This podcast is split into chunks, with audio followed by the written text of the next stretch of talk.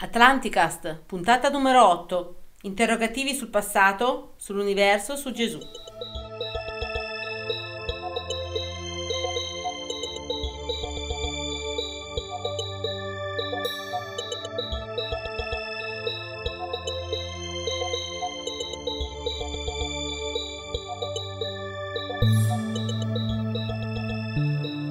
Un saluto atlantideo da Paolo. E un saluto lemuriano da Eugenio. Siamo Ecco. arrivati a questa ottava puntata. Siamo già all'ottava puntata, Eugenio. Quanti mesi sono? Tre mesi. Tre quattro mesi che lavoriamo alacremente a questo, grande, a questo nostro progetto. Grande progetto. Grande progetto, sono già progetto. un grandissimo progetto. Vabbè, in effetti a livello di podcast eh, che trattano di, questi, di queste tematiche su iTunes non ne ho trovati. Ho trovato qualcosa su altri di altre persone che magari più in là potremmo anche Potremmo intervistare, anche fare delle cose insieme. Eh, però dal punto di vista di podcast vero e proprio fatto così ogni 15 giorni eh, per adesso non ce n'è. Vediamo un attimino se magari le tematiche che noi portiamo avanti possono dare adito a qualcuno a creare un qualcosa, magari non proprio seguendo quello che facciamo noi, civiltà antidiluviane, magari boh, Magari qualcosa di diventare, cioè tu stai pensando addirittura a diventare eh, o esatto, su cioè, tematiche Amebu, diverse, cioè. poi magari mettiamo tutti quanti insieme in un grande, in un grande gruppo di lavoro. Vabbè, stiamo, stiamo già ragionando fin Ad troppo livello. avanti, ad alto livello. No, la cosa che mi fa piacere e che voglio sottolineare è eh, il- i feedback, i continui feedback positivi che riceviamo attraverso i nostri canali, il, eh, il sito di, di Atlanticast, il podcast, che tra l'altro vorrei ricordare ai nostri podcast ascoltatori che c'è la possibilità di commentare le, le Sì, uno puntate. può prendere, andare su iTunes e mettere il commento lì, eh, mettere le 5 stelle che ovviamente uno deve mettere, no vabbè, a parte gli scherzi, può dare una votazione da 0 a 5, può mettere un commento, eh, un commento c'è già stato, Sì, non ce l'ho qua da leggere, lo leggeremo più in là, ringraziamo la persona che l'ha messo, perché è stato molto gentile, Sì. bello come commento, Eh, soprattutto chi eh, ascolta questa puntata e vuole rimanere aggiornato nelle prossime puntate, va su iTunes, si abbona gratuitamente, si iscrive, si abbona,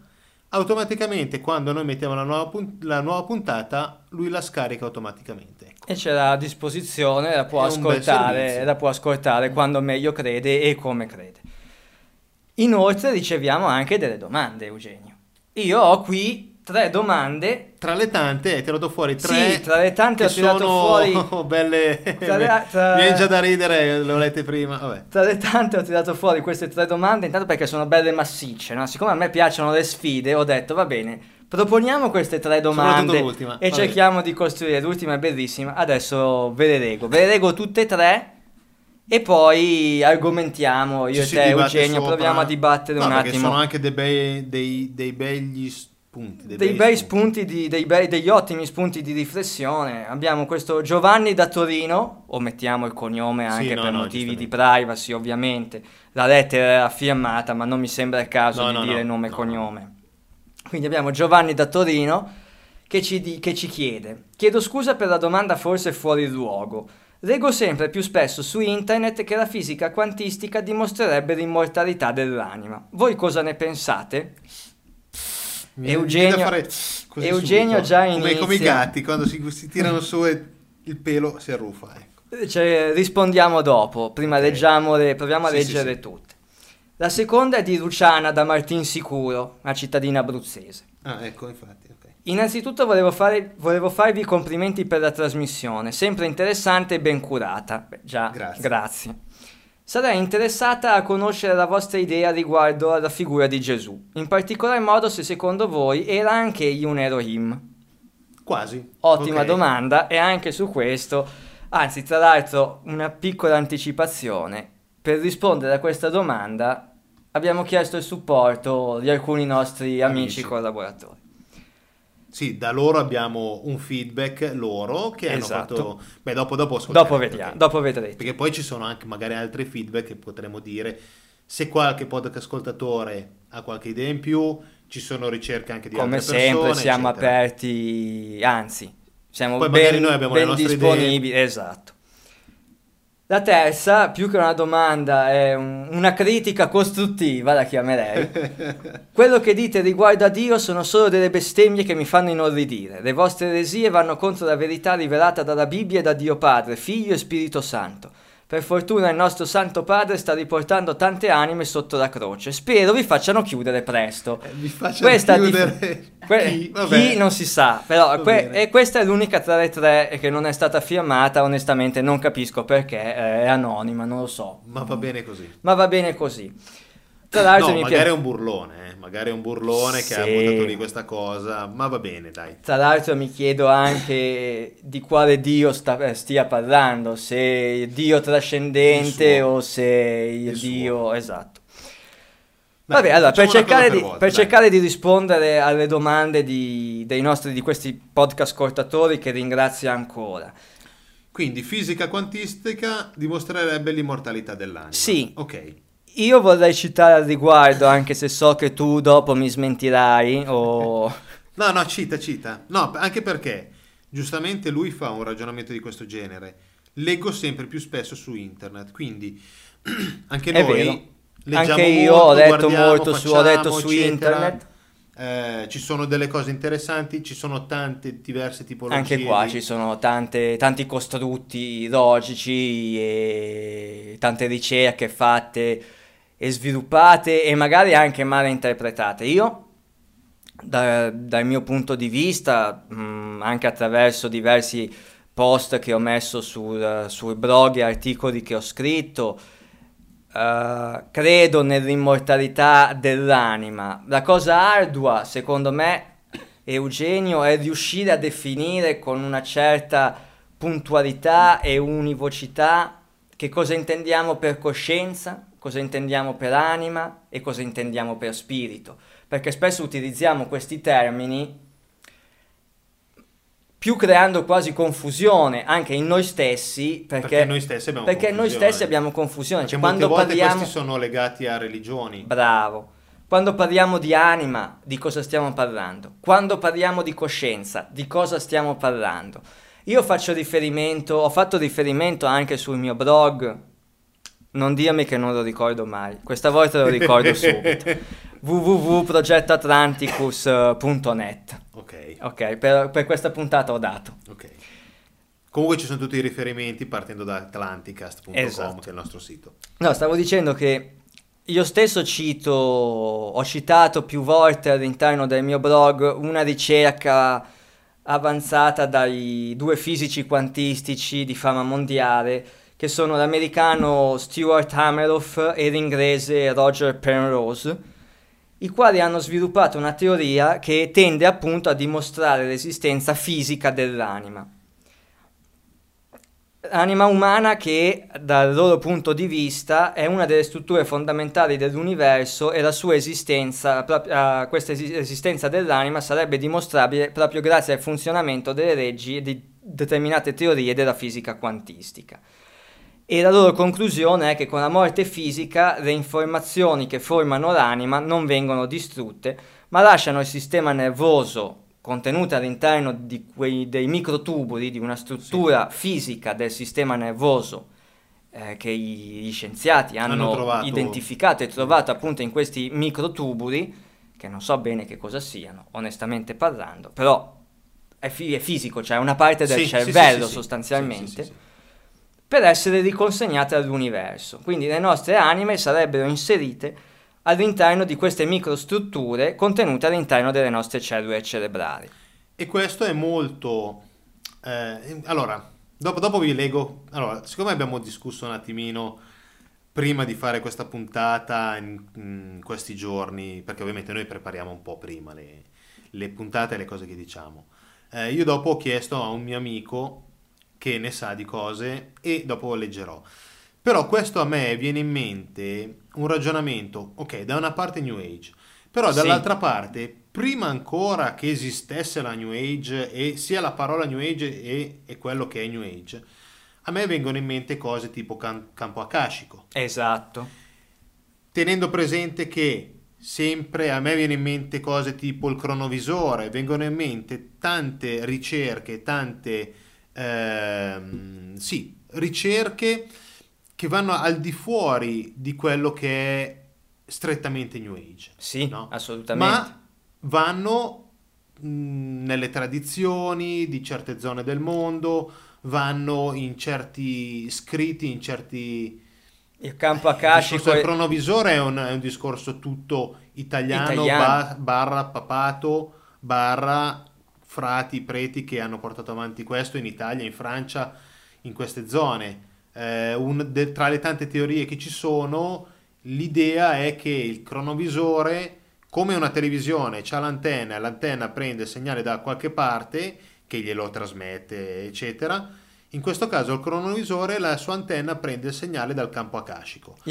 E sì, il ok, cronovisore boh, non sarebbe nient'altro quindi che uno strumento in grado di reggere e tradurre, chiamiamole quelle onde, chiamiamole quelle tracce di energia impresse nel campo akashico, che come giustamente ricordi tu, prima di essere un concetto New Age, è citato nei testi Veda, Infatti, sanscriti infatti, della, infatti. della tradizione eh, indiana, prima di essere poi mediato, passami il termine, strumentalizzato, possiamo dirlo, Sì, dalla, new, dalla New Age e Da dalle un certo correnti, tipo da un certo tipo di, di correnti New Age. Sì, sì, sì, quello sì.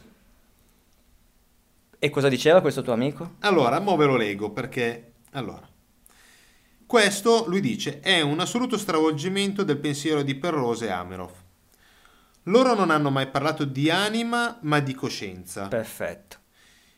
con la C maiuscola, che si può manifestare solo se la coscienza è agganciata a un corpo e nella fattispecie a un blocco di microtuboli in stato di coerenza quantistica.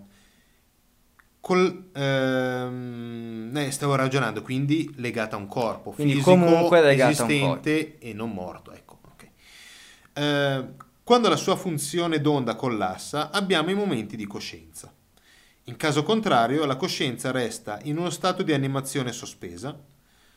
Non hanno mai parlato Ameroff e Penrose di anima, anche se è un possibile che ci sia un coinvolgimento nel concetto. Ok, questo qua quindi è, ringraziamo il nostro amico che non citiamo, eh, però di cosa ne sa, per cui quando uno scrive queste cose qua È affidabile. è affidabile.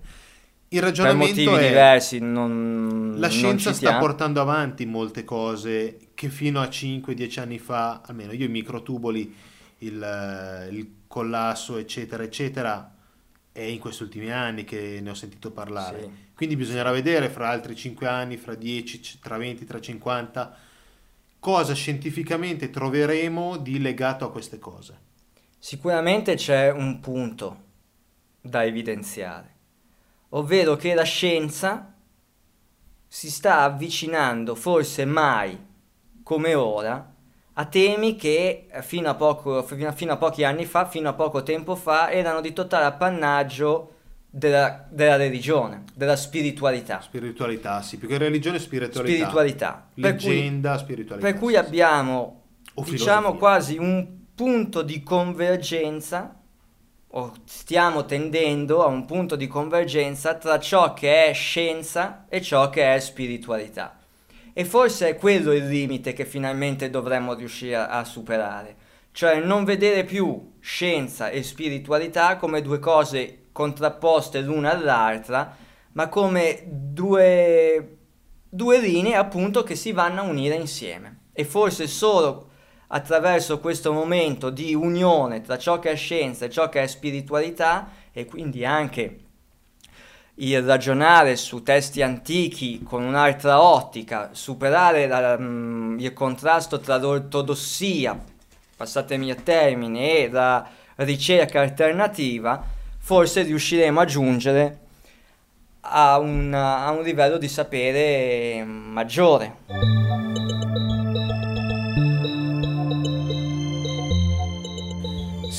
Sì, sicuramente. Cioè, nel senso che concetti. Tenendo presente però nel senso che... che concetti come anima, come coscienza, come. come spirito possono essere affrontati anche da un punto di vista scientifico, perché anche il tuo Sì. amico non nega il discorso dei microtubuli o di queste cose, solo non stiamo parlando di anima, ok, stiamo parlando di coscienza, ma stiamo affrontando il concetto di coscienza e quant'altro da un punto di vista che prima non era mai stato affrontato. Mm, Allora, prima quando, nel senso che io infatti io volevo fare una- un'aggiunta a questo intervento, ovvero prima non era stato affrontato ultimamente. Mhm. Ultimamente vuol dire negli ultimi decenni, centinaia di anni, Sì, migliaia di anni. ok, ho già capito dove vuoi Ecco, arrivare dove e concordo arrivare. Ecco, perfettamente allora, con te. Questo tipo di ragionamento deriva dai Veda, deriva da un Esatto. certo tipo di spiritualità. Bravissimo. Ok, la scienza attuale si sta muovendo in una direzione per qualche motivo, perché noi ci stiamo muovendo scientificamente, tecnologicamente e stiamo creando un certo tipo di tecnologia e portiamo avanti la tecnologia dei transistor, la tecnologia di un certo tipo di tecnologia. Se uno va a prendere i Veda e ci va dentro e ci guarda il discorso Vimana e guarda molte altre tipologie di tecnologie di allora, Ci sono alcuni passi che tu puoi leggere come se fossero un trattato scientifico di fisica quantistica, ovviamente con il linguaggio di quel tempo, ovviamente con delle metodologie lessicali, attraverso metafore, figure retoriche, ma proprio struttura di linguaggio che chiaramente cioè, sono passati 5.000 anni, non è che possiamo e io pensare faccio che un passo parlavano, più ulteriore. 5.000 anni fa forse non anche di parlavano di quello che era successo 5.000 anni fa, magari parlavano di quello che era successo 50.000 anni fa. E può essere che 50.000 anni fa esisteva una tecnologia che era uguale a questa nostra moderna, oppure completamente diversa, ma che arrivava magari anche scientificamente a certe conclusioni, perché se tecnologicamente par- allora, io è sempre un condizionale, quindi se ovvio. eccetera, ok. Se cu- ah, avevano la possibilità di costruire i Vimana, Mhm. avevano la cos- possibilità, come avevamo sentito nell'intervista, in una delle prime puntate nell'intervista, in, alcun- in un passo, eh, un passo, eh, in una conferenza che avevamo fatto sentire di Enrico Baccarini, eh, la possibilità di costruire un qualcosa che è simile a una cella solare, ovvero che prende l'energia del sole e la trasforma la trasforma in- in qualcosa che è l'elettricità. Eh, questo perché andando a leggere quei trattati delle università indiane hanno ripreso quei trattati dove si diceva che bisogna prendere lo zoccolo del bue, il più il, e questo e quest'altro quest'altro. Hanno creato questo intruglio, l'hanno messo lì, pasta. questa pasta, e questa pasta è diventata una cella solare a tutti gli È effetti. diventata- un qualcosa che assorbe e dà una differenza di tensione.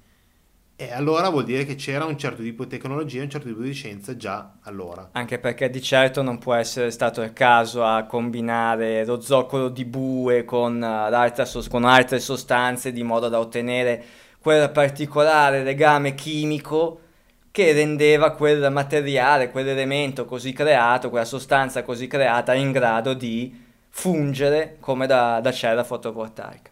E a quello si collega poi tutto il discorso di tecnologia, eccetera, e se ai tempi associavano a discorsi di tecnologia i discorsi di spiritualità, campo akashico, coscienza, anima, eccetera, eccetera, può essere che quello che noi stiamo ricercando e che magari troveremo fra 10 anni, 50 anni, loro Non stiamo nient'altro, cioè dal mio punto di vista, sempre usando il condizionale, perché come sapete benissimo anche voi podcast ascoltatori, non è che abbiamo il libro con scritto la verità assoluta e la leggiamo, cioè cerchiamo di... Io lo sto cercando di Io sto cercando, arrivare. io sto cercando di scriverlo, Tramite- però...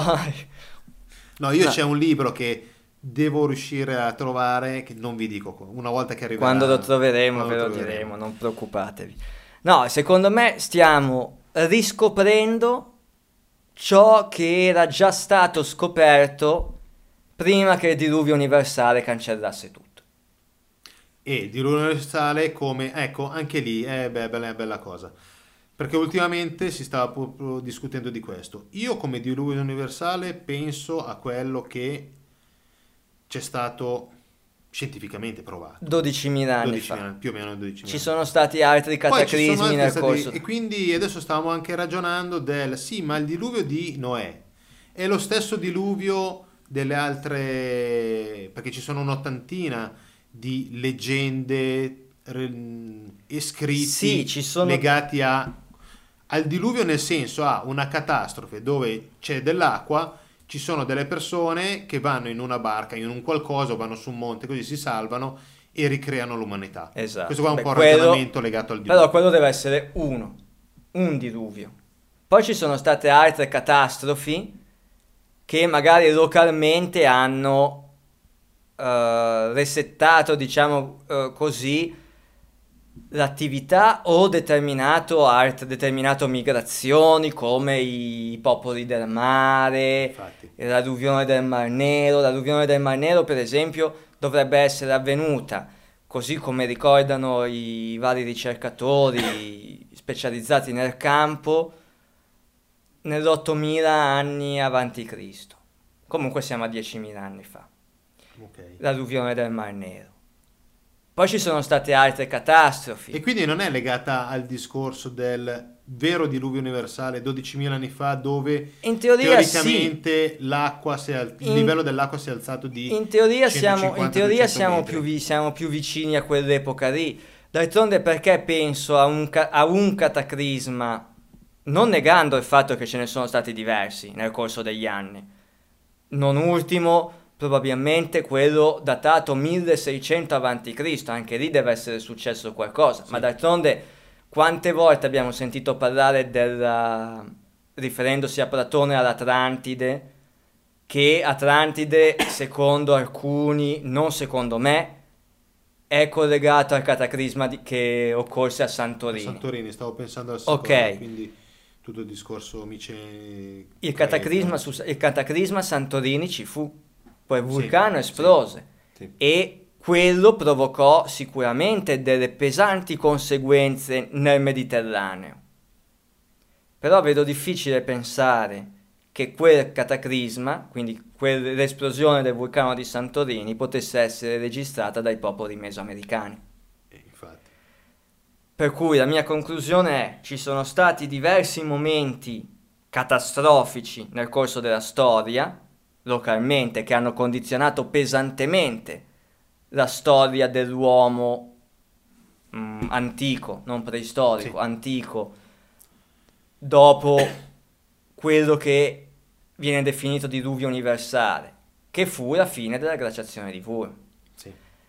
di cui non sap- in cui non sappiamo quanto è durata. I geologi, i geologi dicono un tempo geologico sostanzialmente, ma se invece la fine della glaciazione di Wurm fosse finita, cioè se, se la, la glaciazione di Wurm fosse Grazie finita meteorite, in un maniera- periodo molto più rapido, molto più repentino, e repentino non vuol dire solo dall'oggi al domani, può anche essere in una decina di anni, ma in una decina di anni una società avanzata non fa in tempo a riorganizzarsi se il livello del mare si alza di 10 metri a- all'anno. No, però io in maniera... re- Sì, ok, quello ci può stare. Perché io sto ragionando invece sul maniera repentina tu dici non dall'oggi al domani, io ti dico da adesso a una frazione di secondo da adesso. E mi viene in mente il mammut eh, che si dice che hanno trovato con dentro Hanno il cibo, trovato eccetera. con dentro il cibo. Può essere che c'è stato uno sconvolgimento istantaneo dovuto a qualcosa che ha portato poi negli anni a un aumento del livello del mare, a uno scioglimento dei ghiacci, E io un- ho la mia vecchia teoria, che adesso ad ti... Antartide che una volta non era... eh, E io adesso ho la mia vecchia teoria, che adesso ti, ti propongo, e poi torniamo a parlare magari. E allora, prima della teoria, siccome prima abbiamo parlato dei Vimana, Ok, e siccome non abbiamo ancora preparato nessun libro per oggi, giusto, Giusto. questa volta dobbiamo... ok, allora, e cogliamo la palla al uscito- balzo. cogliamo la palla al balzo, siccome è uscito in questi giorni, Enrico Baccarini, Giusto. I Vimana e le guerre degli dei, segrete edizioni, è appena uscito, lo si può trovare su Amazon, eccetera. Se andate su Store Secreta, lo trovate anche lì a un prezzo inferiore, ecco. Però uno lo può trovare anche su Amazon, su eBay. Era già uscito qualche settimana fa in versione ebook. Adesso Questa volta è anche in formato cartaceo, per, Comprare per, chi, per chi preferisce sfogliare la carta come me, Infatti, infatti, infatti. Ok, bene.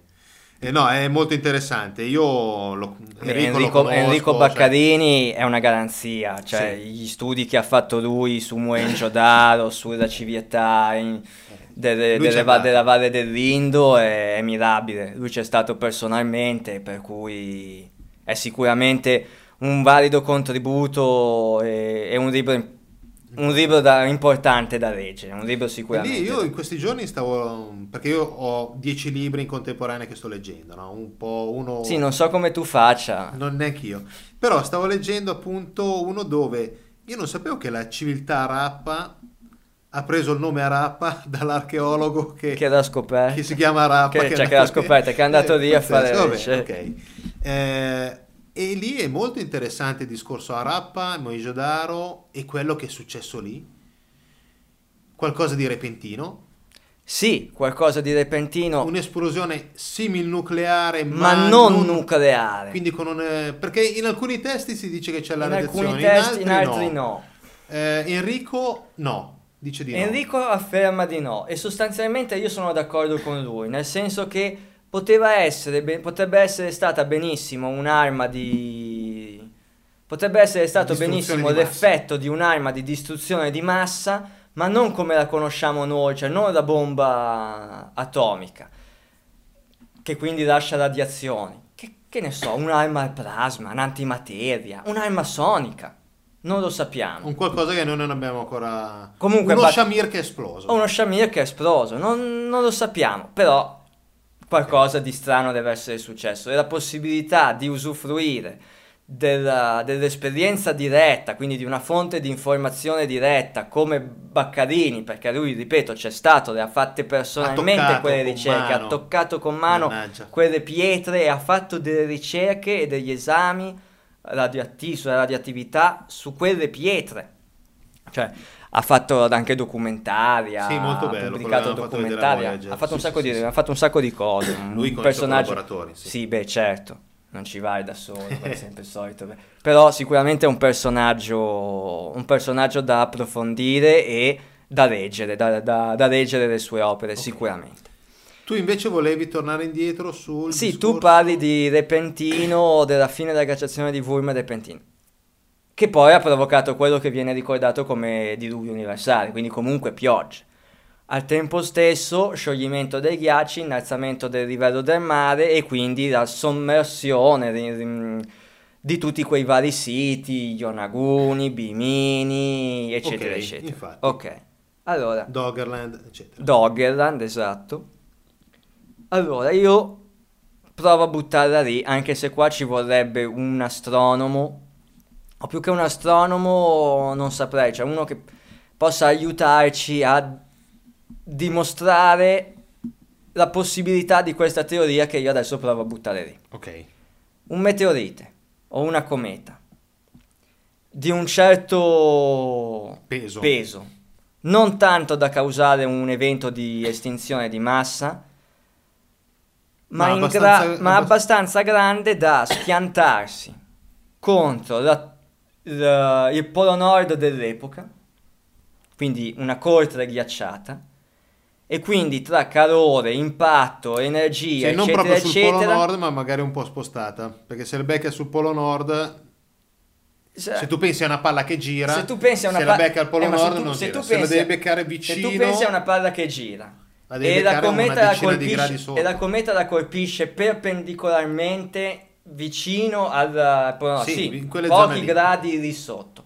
Questa potrebbe, la Terra avrebbe potuto cominciare a girare come una trottola e quindi inclinare l'asse terrestre di 23 gradi, passare da un giorno a una notte di 12 ore l'una alla fenomenologia delle stagioni, quindi modificare clima e quant'altro. Passare da 360 giorni all'anno a 365 giorni all'anno. 360 giorni, spiega perché citi questi 360 Perché giorni. in questi momenti, sta- in questi giorni stavamo discutendo sul calendario ma sui vari calendari Sì. che erano tarati a questi erano, 360. eh, Allora, se questa cometa colpendo 13.000 anni fa, e in teoria ci sono delle prove di un impatto meteoritico Sì, sì, intorno a c'è. 13.000 anni fa. Quello c'è. E poi dopo ne, parlerà, ne parleranno i nostri oroscopi. magari non subito in questa puntata, in quella ma dopo. magari nella prossima. Qualcuno magari sgamato potrebbe aver già intuito di chi stiamo parlando. Vero.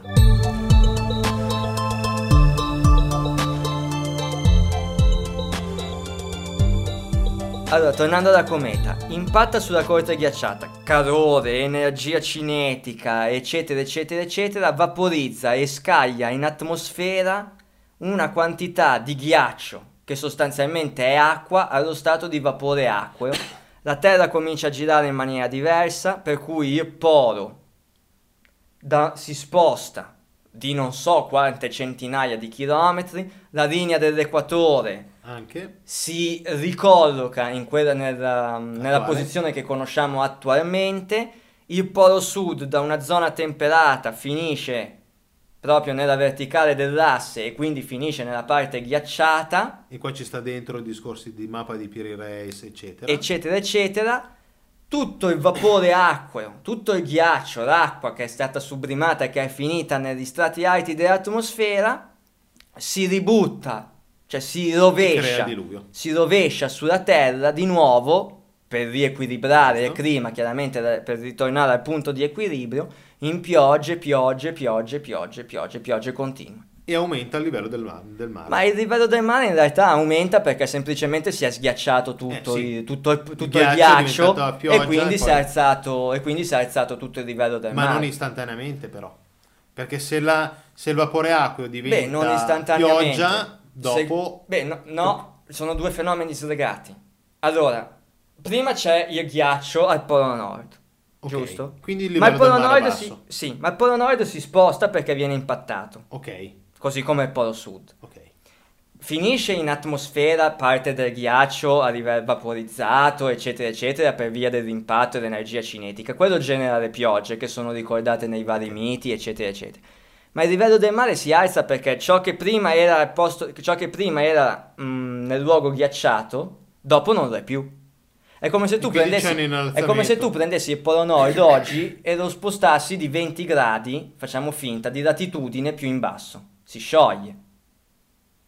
Si scioglie lì e si Ok, riforma da un'altra eh, Si parte. riforma da un'altra parte. Teoricamente Mentre si scioglie da una parte, aumenta il livello. aumenta il del mare. livello del mare.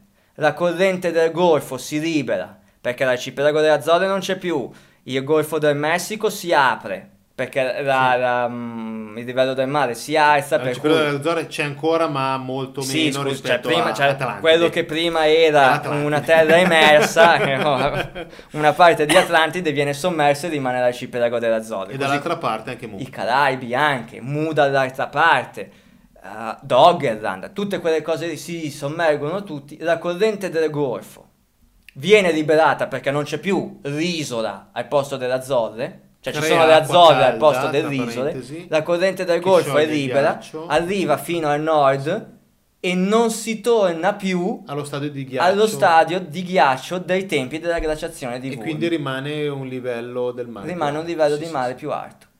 Allora, io da merito ignorante dico sì, ok, bisognerebbe... E questo sarebbe bello, mi piacerebbe potermi confrontare con, eh, Con qualcuno che ne sa di astronomia. con qualcuno che mi può dire o meno, ovviamente non eh, lo scettico di turno No, che ti direbbe di no, anche se potesse essere vero, cioè qualcuno di, ah, diciamo, affidabile, cioè diciamo un ricercatore scevro da condizionamenti piuttosto che che mi dicesse sì, una cometa che impatta alla Terra perpendicolare all'asse di rotazione può effettivamente generare una Ma rotazione. potrebbe essere che magari qualcuno ci ha già fatto degli studi O- sopra. Oppure Qualche- che mi dica no, un meteorite non avrà mai la capacità a tale potenza di farlo. Però se un terremoto interno alla Terra, come quello che ha generato lo tsunami, è stato in grado di spostare l'asse terrestre, di qualche grado, sì, per carità ok, di Dio. poco, però... Però non sappiamo una cometa che cos'è caduta 13.000 anni fa. Perché sai, la cometa che ha estinto i dinosauri, il meteorite che ha estinto i dinosauri, sempre che di meteorite si tratti, sembrerebbe di sì, visto che hanno trovato anche il cratere, ha provocato un disastro ma ha impattato in una zona centrale della Terra. Cioè se tu impatti una Sì, sì, palla sì. che gira, la colpisci nel mezzo, questa continua a girare, magari o accelera o rallenta, ma continua a girare nello stesso verso. Se quello stesso meteorite avesse colpito uno dei due assi di rotazione, sarebbe, Però avrebbe girato stavo- come una trottola. Stavo Boh. ragionando sul fatto del- dei giorni 360 al posto di 365 attuali, adesso ci mette 5 giorni in più a fare il giro attorno. Quindi una volta andava più veloce, quindi questo meteorite teoricamente l'ha rallentato un pochettino. Ok? Quindi è andato a sbattere Però eh, quella dalla parte opposta rispetto al movimento del- della Terra Giusto. attorno al Sole. Quindi uno potrebbe essere quello. Due però, E il quella è ragionamento un'interessante osservazione perché lì stiamo parlando... L'alt- però l'altra, Beh, l'altra cosa che sì, sarebbe da giusto. capire, perché io non lo so, non- è una cosa che mi è venuta in mente adesso è, ma sto meteorite potrebbe aver, eh, dipende se ha colpito da una parte o dall'altra rispetto all'asse la Terra, o ha aumentato la velocità di rotazione della Terra sull'asse o diminuito. Quindi il giorno che adesso per noi è di 24 Se da ore, 360 è passato No, a 365, da 305 è la rotazione attorno al Sole. Quindi quella rotazione lì è un pochettino... Una volta era più veloce. no. Sì, La ci rotazio- 360 giorni. La rotaz- il tempo in cui impiega a fare la rotazione, la rivoluzione attorno al Sole è il medesimo in termini di tempo assoluto. Sei tu che lo misuri in 365 giorni perché la rotazione della Terra è diventata più veloce. Quindi le entrambe le cose. Oh scusa, no, Ma in ci 360 possono stare tutte e due in le cose, eh? 360 No, perché vuol dire che avresti spostato l'orbita. La velocità di rivoluzione della Terra intorno al Sole è determinata dalla distanza che la Terra ha dal Sole. Più un corpo è vicino al No, Sole, tutte e due le cose. Perché adesso delle noi gi- ragioniamo su 365 giorni tenendo che, presente che un giorno sono 24 ore. Ok, se un giorno fosse di 12 ore, quanto tempo, quanti giorni ci mette la Terra a girare attorno al Sole? 700. 730. Eh. Ma la Terra ci mette sempre lo stesso tempo, sei tu che lo misuri in maniera diversa. Se la velocità è la stessa. Se la velocità angolare sul... Qua stiamo a a altissimi livelli. Se la velocità angolare sull'orbita rimane costante, sì. Però l'impatto della cometa potrebbe essere uno che ha diminuito la velocità angolare, due che ha eh, aumentato o diminuito la rotazione su se stesso. Ti ripeto, secondo Il me è la, se- secondo me la seconda, perché la eh, prima vuol dire che... 24 ore, cioè noi sappiamo, eh, io non lo so, il calendario Maya si dice sono 360 giorni un anno e non 365, però il giorno rispetto alle ore, Esatto. e però eh, come, come le fai? ore? Esatto. Niente, vabbè. Qua è, è quello una, il problema. è una cosa È che quello, è quello il credere- problema. Bisognerebbe prendere il cronovisore, tornare indietro e contare col tempo. E interrogheremo il registro akashico, quello che dicevamo prima, ma d'altronde il registro akashico, tornando, ricollegandoci quindi alle, alle domande dei nostri podcast ascoltatori su chi ci chiede l'immortalità dell'anima, e noi siamo arrivati a parlare di registro akashico. Ah, Nella sostanza stiamo dicendo che oggi stiamo riscoprendo quelle cose che erano state scoperte da chi? Chiamiamoli gli Anunnaki, gli Elohim, i, giganti. i giganti. Il nome, in questo, il nome ha poca importanza. La civiltà prediluviana, ok? Chi, chi c'era durante Atlantide, prima del diluvio, forse aveva già scoperto queste cose. A me piace pensare all'Anunnaki, a Enki, a Henry della, della situazione, che anche loro si interrogano su che cosa sia il registro akashico. Venendo alla, alla critica che c'era stata mossa dalla- dal- dall'utente anonimo, Dio. Ok, Dio. Ma è il dio de- degli Anunnaki o è... È il Dio trascendente che possiamo indagare nel, come nel nostro piccolo all'interno di quel registro akashico che rappresenta l'informazione da cui l'universo è scaturito, eccetera, eccetera.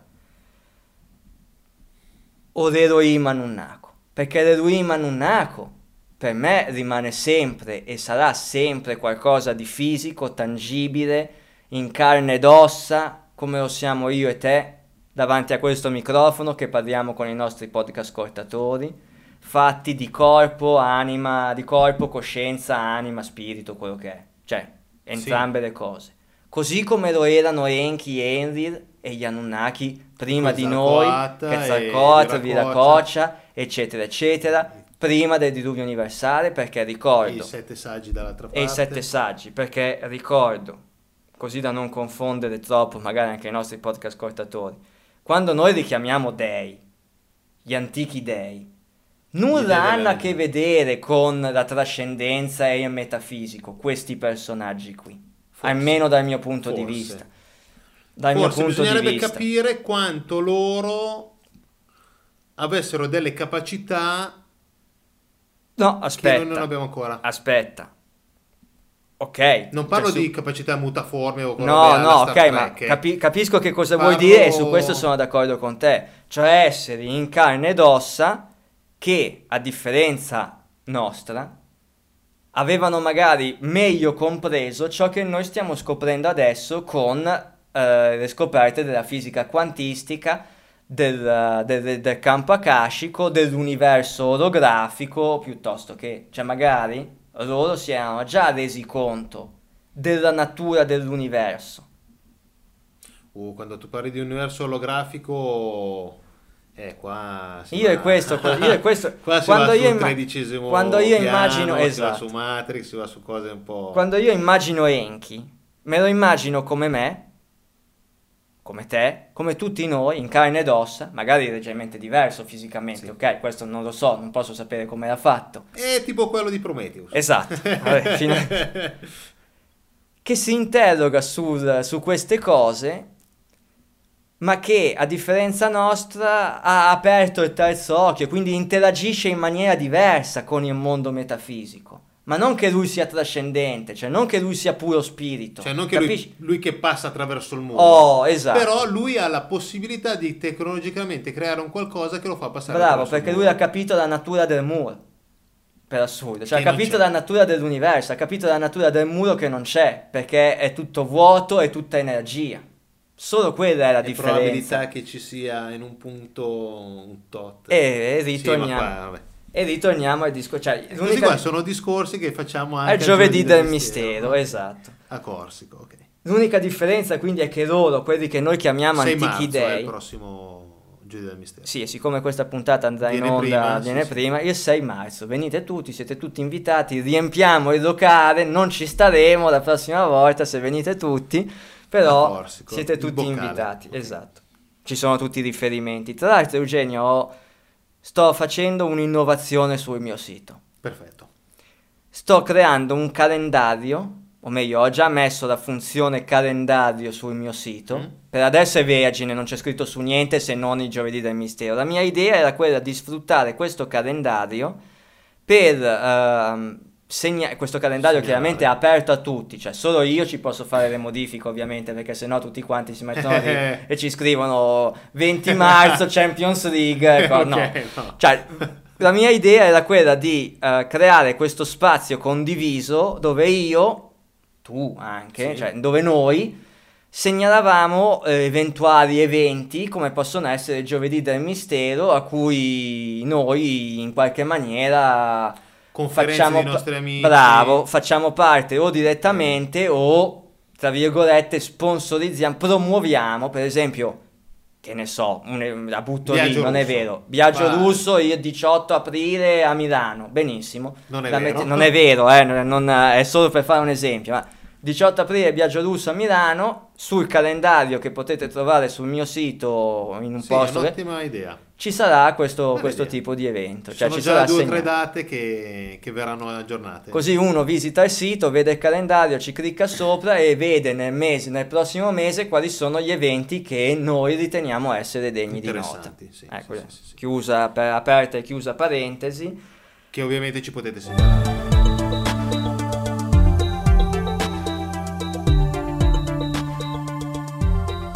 Aperta e chiusa parentesi, eh, la natura dell'universo, questo universo orografico e qui la memoria va, l'aveva già detto il mio amico Eugenio, al film Il tredicesimo piano, che se non l'avete visto dovete guardarlo assolutamente e poi dirmi che cosa... Stavo pensando che adesso farò una ricerca rapida, Immediata. immediata su il tredicesimo piano, deriva da un racconto, mi sembra, Sì, e avevano fatto un film molti anni prima e questo che era so tipo il mondo in fondo al filo, qualcosa del genere, e... Allora, vai- men- mentre, tu, mentre tu cerchi, prenditi un po' di tempo che io intanto vado avanti un attimo col discorso, perché effettivamente da una persona che ci ascolta e che magari non è avvezzo a queste tematiche, sembra che io e Eugenio abbiamo bevuto più del dovuto questa sera prima di cominciare a Beh. registrare. un paio di birre le abbiamo bevute, Le abbiamo Beh, con bevute, la sì. pizza non si può Eh, non con la pizza ci stanno.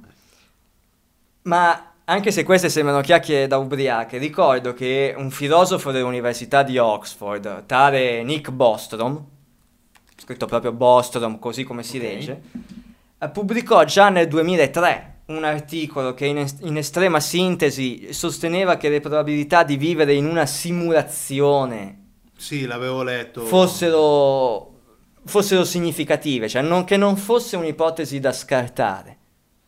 Eh, però qua è molto pesante la cosa. Eh, Perché bisogna- allora siamo dei personaggi non giocatori o siamo dei e personaggi bisogna che ci sono altri giocatori? e bisogna vedere come questa Oppure- simulazione è da, com'è da interpretare questa simulazione, questo universo appunto olografico dove ci sarebbe, dove la fisica quantistica ci dice essere delle- degli indizi che possa essere così. I- com'è che si chiama? L'entanglement, lì, la correlazione Sì. tra due particelle in due punti lontanissimi dal- dall'universo, dove se faccio Invertire lo spin, spin. di una particella subatomica, automaticamente a- anche a danni luce di distanza, istantaneamente comincia a- cioè si inverte un'altra particella, cioè c'è una correlazione tra queste Ma particelle infatti, subatomiche. teoricamente, mh, buona parte della scienza moderna ad alto livello porta avanti anche un discorso di velocità del pensiero istantaneo, ma istantaneo vuol dire proprio istantaneo. istantaneo. Nel senso che se da una parte, come hai detto te, lo spin si inverte, dall'altra non è che si inverte dopo. Si inverte, automaticamente, immediatamente, istantaneamente, come se fossero la medesima cosa, come se facessero parte, e qui ritorniamo, se vogliamo, alla spiritualità antica, che tutto sommato, dal mio punto di vista, non è nient'altro che la transcodifica che i nostri antenati post-diluviani, quindi gli homo, gli homo sapiens delle prime civiltà, la transcodifica Dopo che queste, che queste civiltà hanno fatto di quelle conoscenze tecnologico-scientifiche invece dei tempi di Atlantide, invece degli Anunnaki. Cioè, l'Anunnako, l'Elohim, arriva a capire la natura dell'universo orografico, arriva a capire che l'universo è una simulazione. Poi dopo magari entriamo un attimo ne- nel merito. Ma lui, l'Anunnako, Enki, Enrir e, tutti- e tutta la compagnia cantante, la, la compagine, la compagine Anunnaka, non sono i creatori di questa simulazione. Ne fanno, parte, ne fanno parte loro come ne facciamo parte noi. Noi a nostra volta siamo stati creati da loro per ibridazione, ma stiamo sempre parlando di interazioni sul piano fisico, nulla a che vedere da questo punto di vista col piano metafisico. Ok, con, ok? con il discorso... Per cui, dal mio punto di vista, l'Elohim, l'Anunnako, l'antico, de- l'antico dio, Sì. la civiltà prediluviana, quella che ricordiamo con la- l'età dell'oro, l'Atlantide, ok. era già giunto, era già giunta a questo tipo di scoperte che noi stiamo approcciandoci solo in questo momento. Arriva il diluvio, il cataclisma, fine della- glaciazione di Vulcano, resetta tutto, Ok. i sopravvissuti ad Atlantide Pochissimi. devono, pochissimi, devono fare ricominciare la civiltà, magari un po', poi un questo... po' il discorso di 2012 il film. Esatto, poi magari questo, in questo, que- questo dettaglio lo approfondiremo magari nel corso della prossima puntata Sì. dove magari cerchiamo di dare anche un'identità a tutti questi player che ogni tanto citiamo nella- quando parliamo Sì, della scacchiera degli quello illuminati. è il il ragionamento nostro, Sì, a cui poi dopo si affacciano anche ragionamenti leggermente diversi anche di altre persone, nostri amici, eccetera. esatto. Per cui si resetta, è ovvio, devo insegnare a degli esseri umani, dopo un cataclisma, dopo che l'umanità è stata devastata, non gli posso parlare di bosoni, di spin, di fisica quantistica e cose del genere.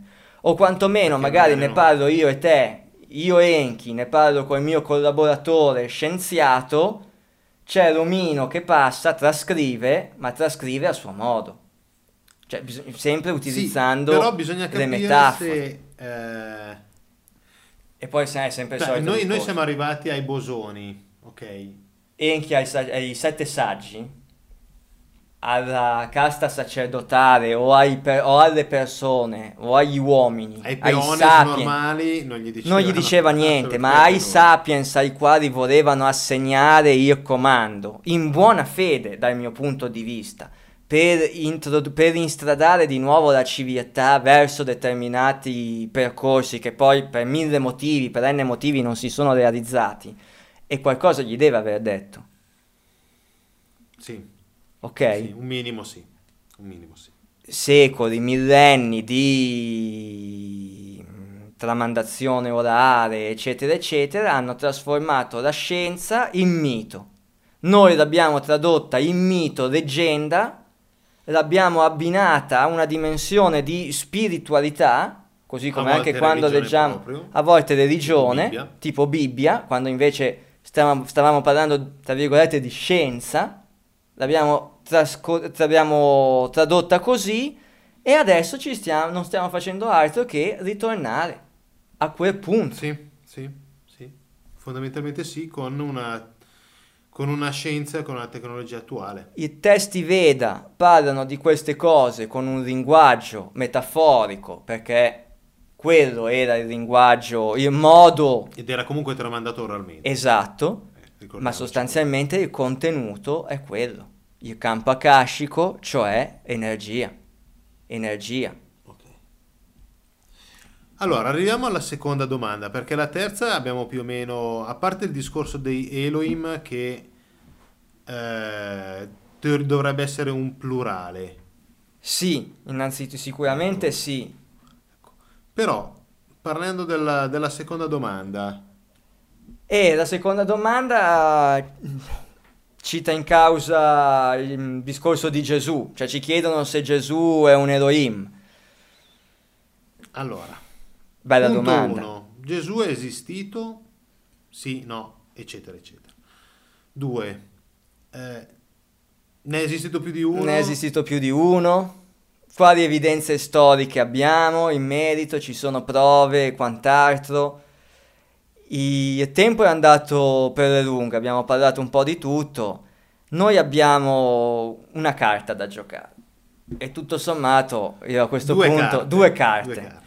A questo punto le tirerei fuori. La carta padre e la carta La carta figlia. padre e la carta figlio. Stiamo parlando di due personaggi, Eugenio, aiutami a introdurli perché ricercatori ad alto livello. sicuramente mm, tra i Ne più... avevamo già parlato nelle puntate precedenti perché avevamo parlato del loro libro e dei loro Sì, libri. esatto, Stavamo esatto, ne avevamo già parlato. Stiamo parlando di Alessandro e Alessio De Angelis che hanno fatto una ricerca molto dettagliata, molto approfondita, basata su testi storici concreti. concreti, oggettivi, su dati oggettivi e che svelano alcune cose molto decisamente interessanti. decisamente interessanti, ma direi più che interessanti, direi sconvolgenti.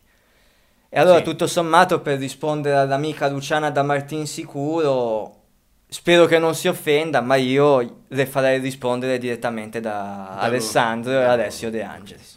Ascolteremo la prima parte di una lunga intervista che abbiamo fatto a loro.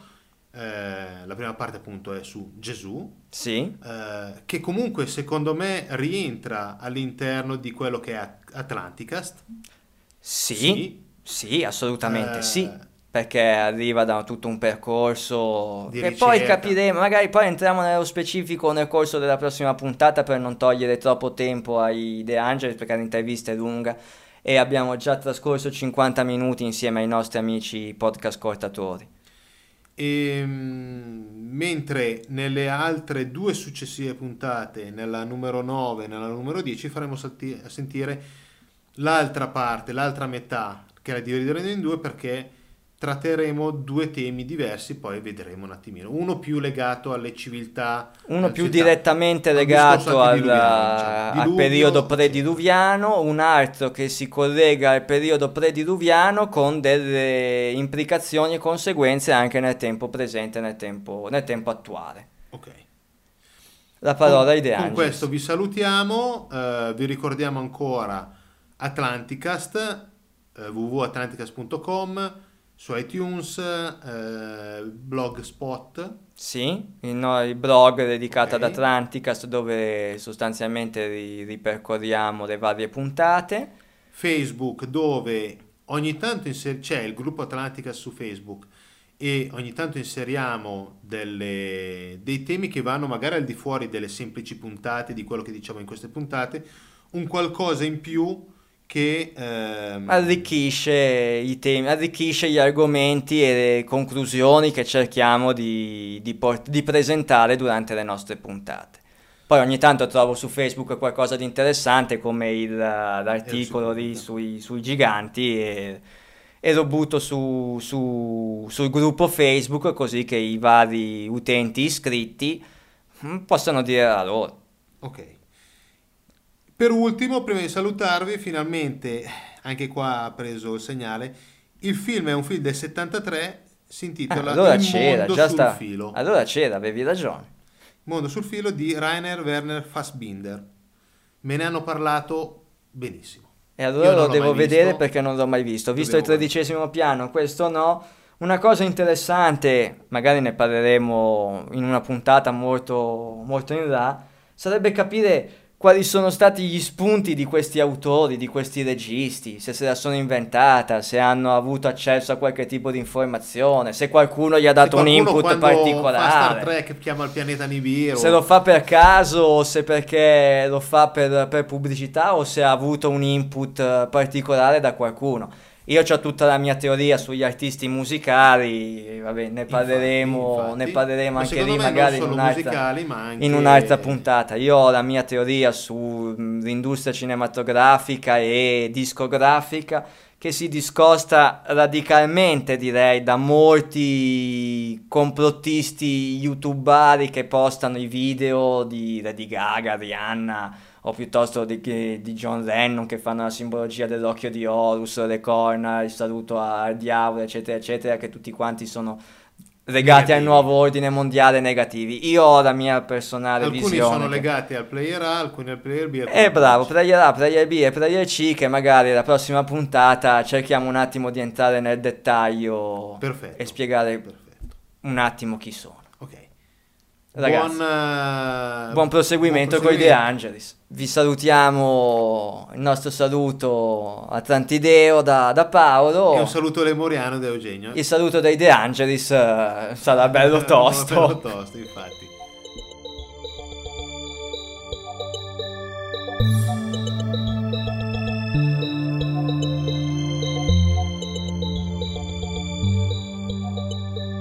Ciao a tutti, allora noi siamo qua con Alessio e Alessandro De Angelis, due nostri amici che ci hanno dato appunto questa possibilità di intervistarli. Sentirete questa intervista parte in questa puntata, parte nella prossima. Diamo la- subito la parola loro per presentarvi. O Sì, vuoi dire un qualcosa? consiglio per i nostri podcast ascoltatori eh, sarebbe il caso se avete una penna o una matita e un foglio di carta che prendeste e rimetteste a vostra disposizione per segnare semplici Date. dati, semplici date e alcuni nomi che sentirete nel corso dell'intervista e che vi possono aiutare, anzi vi aiuteranno senz'altro a, a tenere un attimo il filo del discorso. Questo perché il tema che andremo ad affrontare con eh, i nostri amici De Angelis è un tema di rilevanza importantissima, Mondiale direi. eh. mondiale direi, internazionale, per cui la parola ad Alessio e ad Alessandro per sentire questo... Sì, vai. Bene, allora salve a tutti, sono Alessandro De Angelis, ricercatore antropologo eh, e scrittore. Ho fatto numerose conferenze e trasmissioni radiofoniche e, e televisive e eh, abbiamo dedicato anni di ricerca eh, alla Bibbia, specificatamente sull'Antico Testamento, sulla costruzione dal punto di vista eh, etimologico supportato da epigrafi ed eh, prove archeologiche di come è stato costruito Yahweh, il Dio adorato dagli ebrei, dai musulmani e dai cristiani e eh, soprattutto sul Nuovo Testamento su come eh, praticamente sulla storicità del Cristo e eh, se questo personaggio è stato un personaggio reale, un mito eh, oppure eh, frutto di un inganno, una costruzione eh, basata eh, sia su, di, di Gesù, di Giovanni Battista e di tutti gli apostoli eh, su dei personaggi reali ma completamente diversi da quelli che ci hanno propinato finora. Oltre a me qui c'è mio figlio Alessio De Angelis, ha cominciato, eh, fa l'università anche lui, lettere classiche, e ha cominciato all'età di 13 anni e mezzo a fare televisione insieme a me e eh, a scrivere il suo primo libro proprio a quell'età, Giovanni il Galileo, ovvero Gesù, e quindi a dedicarsi al, eh, alla cristologia. Quindi inizieremo subito eh, svelando quello che noi consideriamo essere stato il più grande inganno che questo pianeta ma- abbia mai generato, ovvero come da dei rivoluzionari eh, che sono mh, figli di un rivoluzionario che si chiamava Giuda il Galileo, che nel 6 d.C. diede luogo alla rivolta del censimento, da questi suoi figli eh, praticamente costruiranno sia Giovanni Battista, sia Gesù, sia tutti eh, gli apostoli, e che in realtà erano eh, tutti figli invece di questo Giuda il Galileo. Quindi ho chiesto eh, di prendere carta e penna proprio per segnare delle date che vi porteranno a svelare questo inganno millenario. Allora, inizia- iniziamo subito. Faremo una comparazione tra due passi degli atti degli apostoli dell'Evangelista Luca confrontati e comparati con due passaggi di eh, Giuseppe Flavio di Antichità Giudaiche. Allora, nella- nel eh, Nuovo Testamento Luca, negli Atti degli Apostoli, ci parla di eh, in, un tempo sotto Re Erode Agrippa I, ecco, se cominciate a prendere una penna vi segnate Re Erode Agrippa I, tetrarca dal 41 al 44 d.C. Allora, Erode Agrippa 41-44. dopo Cristo. Dopo Cristo, sì, certamente. Questo re Erode che cosa fece? Ci dice Luca, cominciò a, persegui- a perseguitare alcuni membri della Chiesa e fece uccidere di spada Giacomo, fratello di Giovanni. Vedendo che questo era gradito ai giudei, decise di arrestare anche Simone. Allora, noi sia Giacomo, fratello di Giovanni, viene detto, che Simone ce li ritroviamo tra i fratelli di Gesù e anche tra gli apostoli. Poi dopo vedremo chi sono questi personaggi. Quindi sappiamo che tra il 41 e il 44 vengono eh, catturati Giacomo e Simone sotto re Erode Agrippa, poi Giacomo verrà ucciso per taglio della testa, per quanto riguarda Simone invece verrà fatto liberare, eh, oltrepassando la fantasia del mago Tini, da eh, un angelo che lo libererà dalle catene, gli spalancherà i cancelli, eh, lo renderà invisibile davanti a quattro picchetti di quattro legionari ognuno per farlo liberare. Però, voglio dire, il credente crede a questo angioletto che compie queste opere miracolistiche e quindi non vogliamo contestare tutto questo, andiamo avanti leggendo un altro passo sempre dell'Evangelista Luca tratto dagli Atti degli Apostoli. In questo passo ci sono tutti quanti gli apostoli, compreso Giacomo e Simon Pietro, che stanno predicando sotto il eh, portico di Re Salomone nel Tempio di Gerusalemme e eh, mentre li stanno facendo miracoli di tutti i generi eh, alle persone vengono arrestati perché predicavano e facevano miracoli nel nome di Gesù.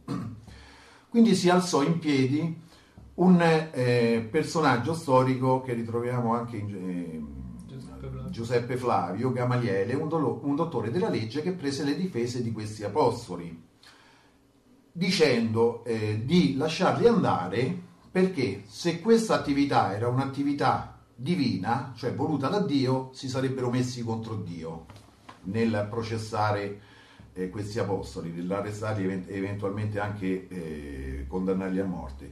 Se invece questa attività era un'attività di origine umana dell'uomo, avrebbero fatto la, la- fatto la fine di eh, un certo Teuda, che dice, leggo testualmente, eh, questo Teuda venne Teuda affermando di essere qualcuno e lui si aggregarono circa 400 uomini, ma fu ucciso e quanti si erano lasciati per sedere da lui si dispersero e finirono di nulla. Eh, poi dice, dopo di lui sorse Giuda il Galileo, quindi dopo questo Teuda, al tempo del censimento e indusse molta gente a seguirlo, ma anche egli perì e quanti si erano lasciati persuadere da lui furono dispersi. Quindi seguirono il consiglio di questo Gamaliele e li lasciarono andare. Allora, ci siamo fino qui. Sotto l'erode Agrippa I, tra il 41 e il 44, vengono catturati e uccisi Giacomo e Simone. La Chiesa ci dice che invece Simone, Simon Pietro, verrà liberato da un angioletto. Poi in un passaggio successivo, sempre Luca parla quando gli apostoli erano ancora vivi, compreso Giacomo e Simone, eh, li, li catturano, li volevano processare, parla di questo Teuda. Ok. Ok, fino a qui ci siamo tutti quanti. Andiamo a vedere cosa ci dice Flavio Giuseppe, perché, perché Flavio Giuseppe cita sempre questo Teuda e ci dice, durante il periodo in cui Fado, Fado era procuratore successivo a Re Erode Agrippa I, Re Erode Agrippa I fu procuratore dal 41 al 44, segnatevi quest'altra data, Cuspio Fado 44-46. Dopo Gli anni Cristo successivi. successivi. Scompa- eh, muore Re Erode Agrippa I, al suo posto eh, viene messo eh, come procuratore Cuspio Fado tra il 44 e il 46. E Flavio Giuseppe ci dice, durante il periodo in cui Cuspio Fado, tra il 44 e il 46, era procuratore della Giudea, un certo sobillatore di nome Teuda, lo stesso di cui ci parlava eh, l'Evangelista Luca negli Atti degli Apostoli, persuase la maggior parte della folla a prendere le proprie sostanze e a seguirlo fino al fiume Giordano. Affermava di essere un profeta al cui comando il fiume si sarebbe diviso aprendo eh, loro un facile transito. Con questa affermazione ingannò molti. Il procuratore Cuspio Fado però non permise loro di raccogliere il frutto della loro follia e inviò contro di essi uno squadrone di cavalleria che piombò inaspettatamente contro di essi, uccidendone molti e facendone altri prigionieri. Lo stesso Teuda fu catturato, gli mozzarono la testa e la portarono a Gerusalemme. Questi furono gli eventi che accaddero ai giudei nel periodo in cui era procuratore Cuspio Fado. Allora, iniziamo a fare un ragionamento. Abbiamo parlato sotto re Erode Agrippa I, eh, Giacomo viene ucciso, Simone viene imprigionato, quindi scompaiono dalla scena questi due apostoli. Ok. Giacomo non dovrebbe più esserci, invece ce li ritroviamo tra il 44 e il 46 arrestati, ancora vivi e perché parliamo del 44 e il 46? Perché Gamaliele per salvarli parla di questo Teuda che fu ucciso tra il 44 e il 46 da Cuspio Favo. Sì. Questo che cosa vuol dire? Che Luca ha raccontato il falso. Perché Luca ha raccontato il falso dicendoci che furono uccisi sotto re Erode Agrippa I?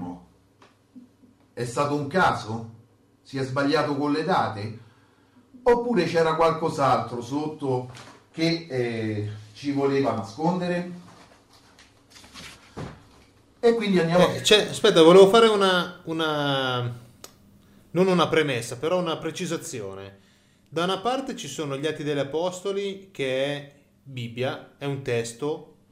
Dall'altra parte invece c'è Giuseppe Flavio, che è Uno storico. uno storico. Giuseppe Flavio è uno storico del primo secolo d.C. E quindi, cioè, la differenza è sostanziale.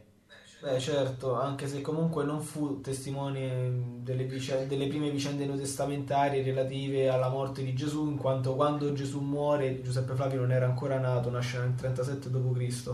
però in teoria dovrebbe essere testimone delle varie vicende accadute nel, nel cristianesimo nascente, anche se sembra non conoscere il cristianesimo nelle sue opere, a parte qualche sporadico cenno che nelle nostre ricerche dimostriamo essere frutto di una interpolazione successiva.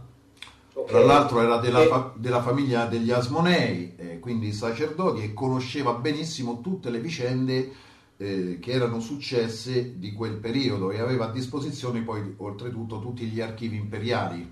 Eh, infatti, io quello che volevo sottolineare qua era appunto la differenza tra un testo che può essere visto come un giornale della parrocchia da una parte e dall'altra un giornalista che crea una ricerca vera e propria, cioè Giuseppe Flavio come storico che fa ricerca, dall'altra parte c'è per i credenti è parola di Dio, ok? Però per i non credenti, per gli atei, eh, questo è un testo normale, non è una ricerca storica, no?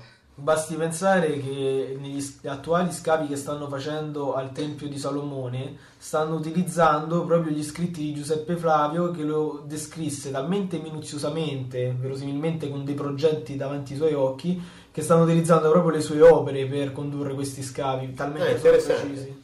Ok, comunque Ok, andiamo abbiamo avanti. Ecco, dati- volevo precisare questo Siamo dritti a, a- a centrare il bersaglio. Abbiamo detto che l'Evangelista Luca ci ha raccontato il falso, dicendoci che Giacomo e Simone furono arrestati sotto re Erode Agrippa I, perché ce li ritroviamo ancora vivi nel 46, grazie a questa citazione di questo Teuda, quando eh, Giacomo e Simon Pietro erano ancora vivi a fare miracoli. Perché dice il falso? Questo è importante eh, l'Evangelista Luca. Ce lo svela ancora Giuseppe Flavio con le nostre ricerche.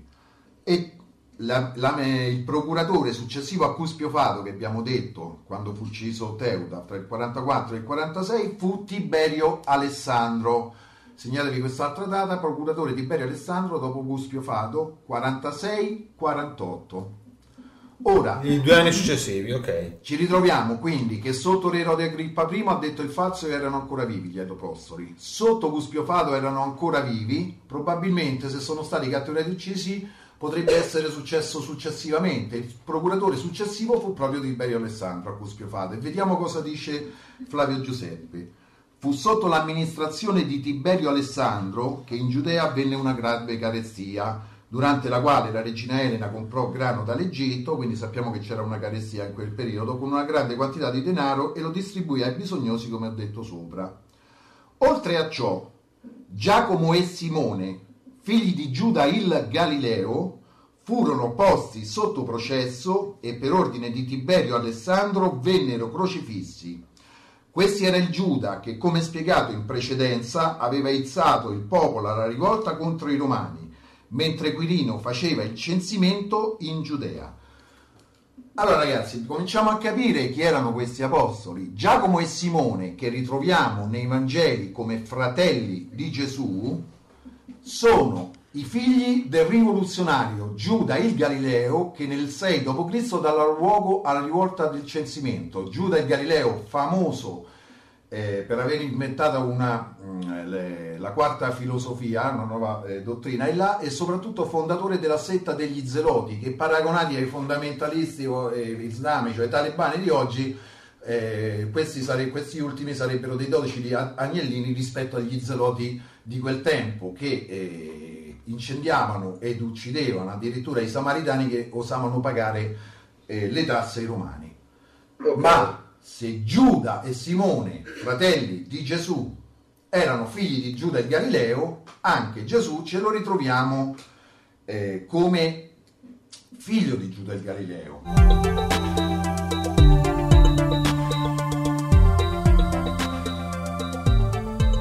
Un'altra incongruenza ancora. Ci dice Luca, in maniera ancora falsa, che dopo Teuda sorse Giuda e Galileo. Ed è un falso, perché Giuda e Galileo abbiamo visto che già in tarda era il 6 d.C., diede luogo alla rivolta del censimento, mentre qui di Teuda parliamo eh, che fu ucciso tra il 44 e il 46 e quindi inverte la cronologia. Perché? Perché questo Teuda non sorse prima di Giuda Galileo, ma dopo, perché 40 anni dopo. era uno dei suoi figli.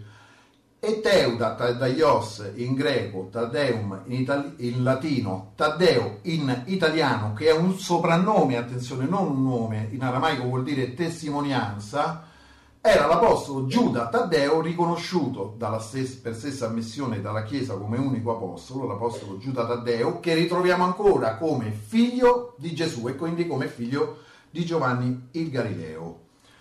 E questo è eh, quello che hanno fatto tra tutte le falsificazioni. Adesso però noi che cosa succede? Che eh, la Chiesa cerca di depistare dal fatto che questi fratelli siano fratelli carnali di Gesù e che il termine fratelli poteva essere più allargato in senso lato e quindi potevano essere anche eh, cugini di Gesù. Allora, per vedere, perché eh, citi tu i passi di Giacomo, Marco, eccetera, eccetera, parlando dei fratelli di Gesù, lascio un attimo la parola ad Alessio per svelare anche quest'altra falsità.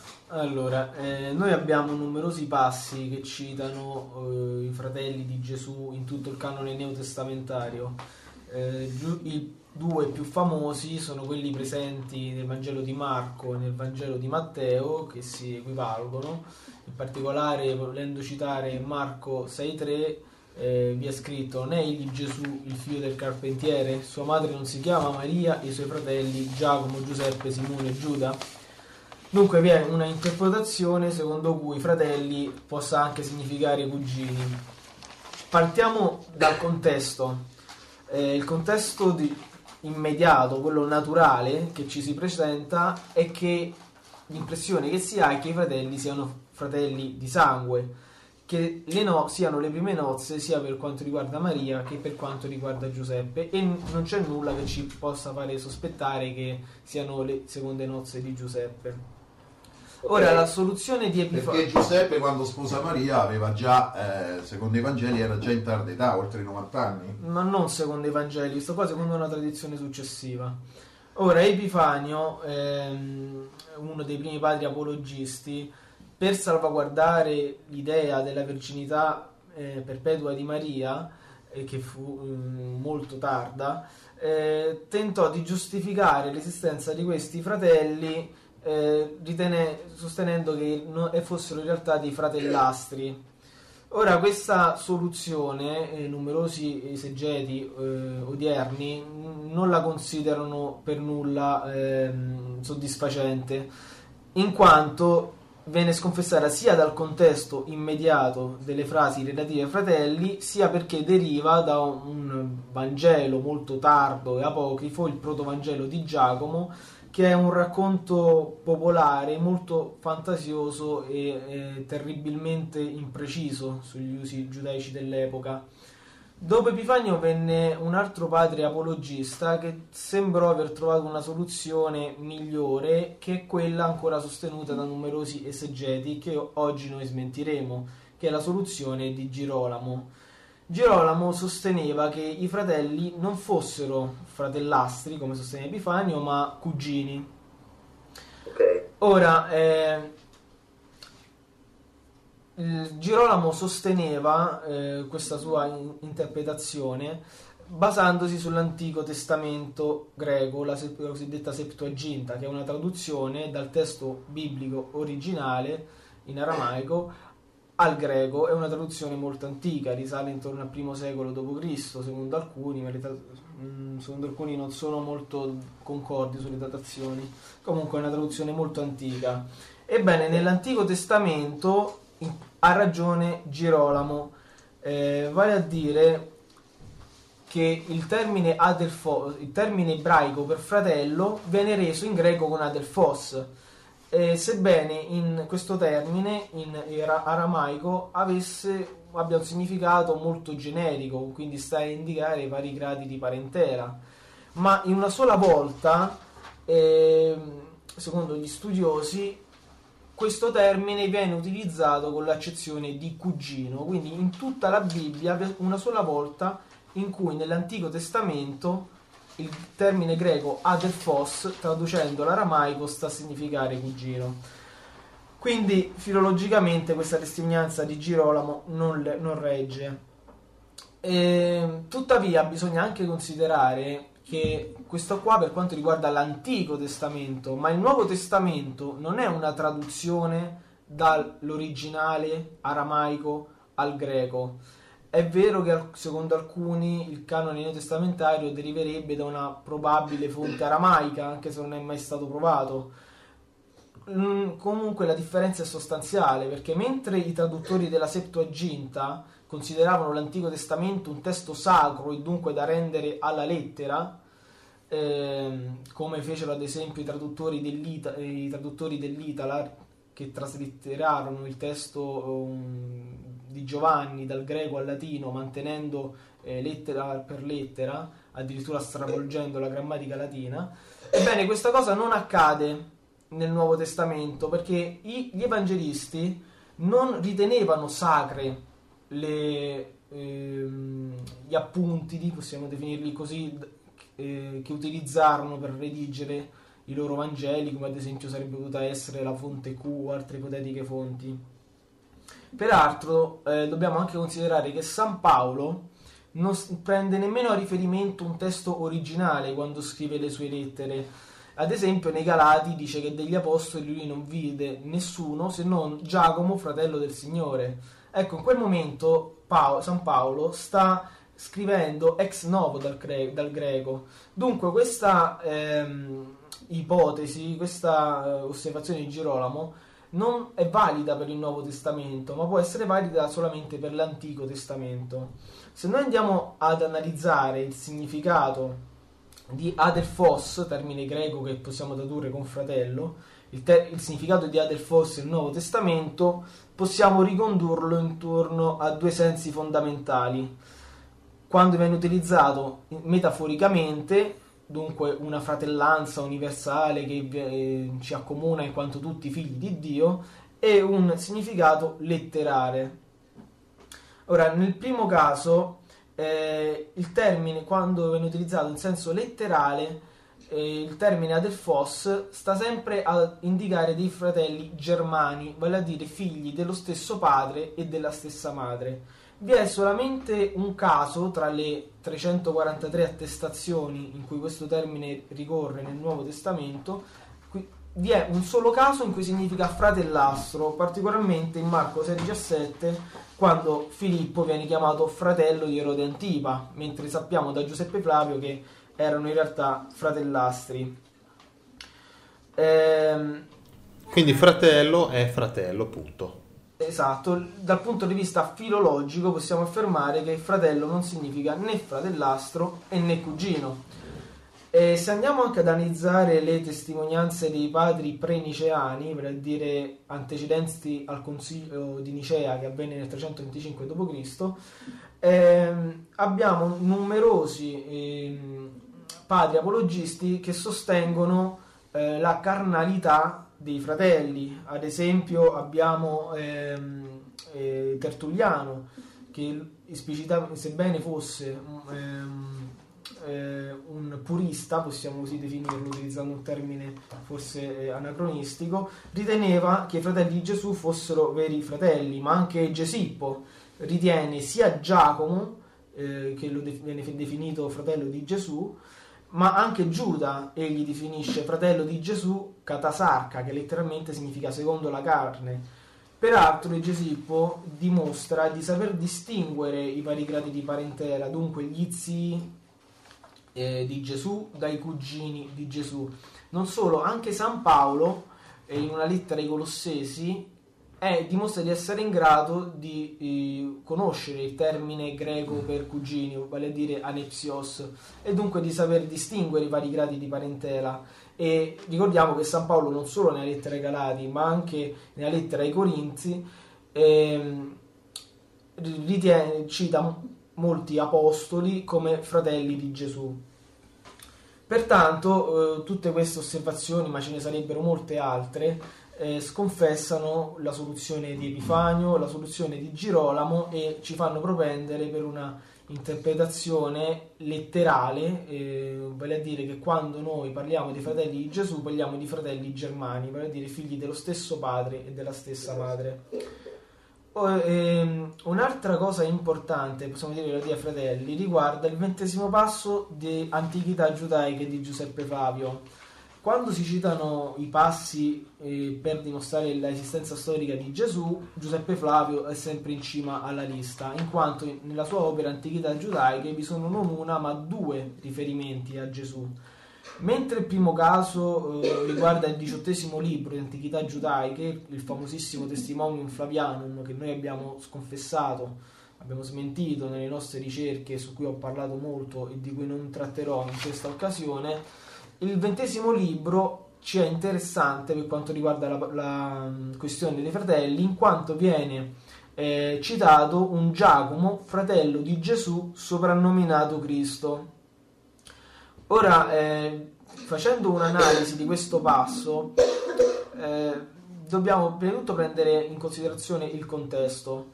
Siamo nel 62, eh, al governo ehm, della Palestina subentra il procuratore Albino che subentra a Porcio Festo. Eh, ne, approfittando di questo vuoto di potere, il sommo sacerdote Anano ne approfitta per ehm, radunare il Sinedrio e ehm, consegnare affinché fossero lapidati delle persone, tra cui vi è questo Giacomo, fratello di Gesù detto il Cristo. Giuseppe Flavio ci dice che gli uomini più equanimi della città si affrettarono eh, per recarsi da Albino e informarlo che Anano aveva riunito il Sinedrio senza il suo assenso e di punirlo per questo motivo, eh, prima eh, affinché desistesse letteralmente eh, da ogni ulteriore azione. Ora, Perché solo i procuratori avevano il potere di eh, convocare il Sinedrio e di condannare eventualmente a morte lo Ius Gladi. Eh... Ora, quando Albino okay. torna dalla Giudea, la prima cosa che fa è toglie dal sommo sacerdozio eh, Anano e elegge Gesù figlio di Damneo. Perché eh, ehm, il procuratore destituisce dal suo incarico Anano perché ai sommi sacerdoti dell'epoca non era consentito riunire il sinedrio senza il consenso del procuratore, tantomeno mettere a morte delle persone. Eh, dunque, mh, gli esegeti odierni vorrebbero farci credere che eh, il procuratore ha deposto Anano per il fatto di aver ucciso questo Giacomo, fratello di Gesù detto il Cristo. In realtà, se leggiamo attentamente questo passo, notiamo che questo Giacomo non viene ucciso, ma c'è scritto che viene consegnato affinché fosse lapidato. Ma il fatto che le persone più equanimi della città si affrettano ad andare da Albino affinché Anano desistesse da ogni ulteriore azione ci fa capire che in realtà questo Giacomo non è morto. Perché è importante questo passo? Perché eh, le, gli esegeti poi accostano eh, questo episodio con un altro episodio accaduto a Giacomo eh, il minore, eh, apostolo di Gesù, riportato da Eusebio di Cesarea. E secondo Eusebio di Cesarea, Giacomo il minore venne condotto sul pinnacolo del Tempio di Gerusalemme, di lì buttato e poi ucciso.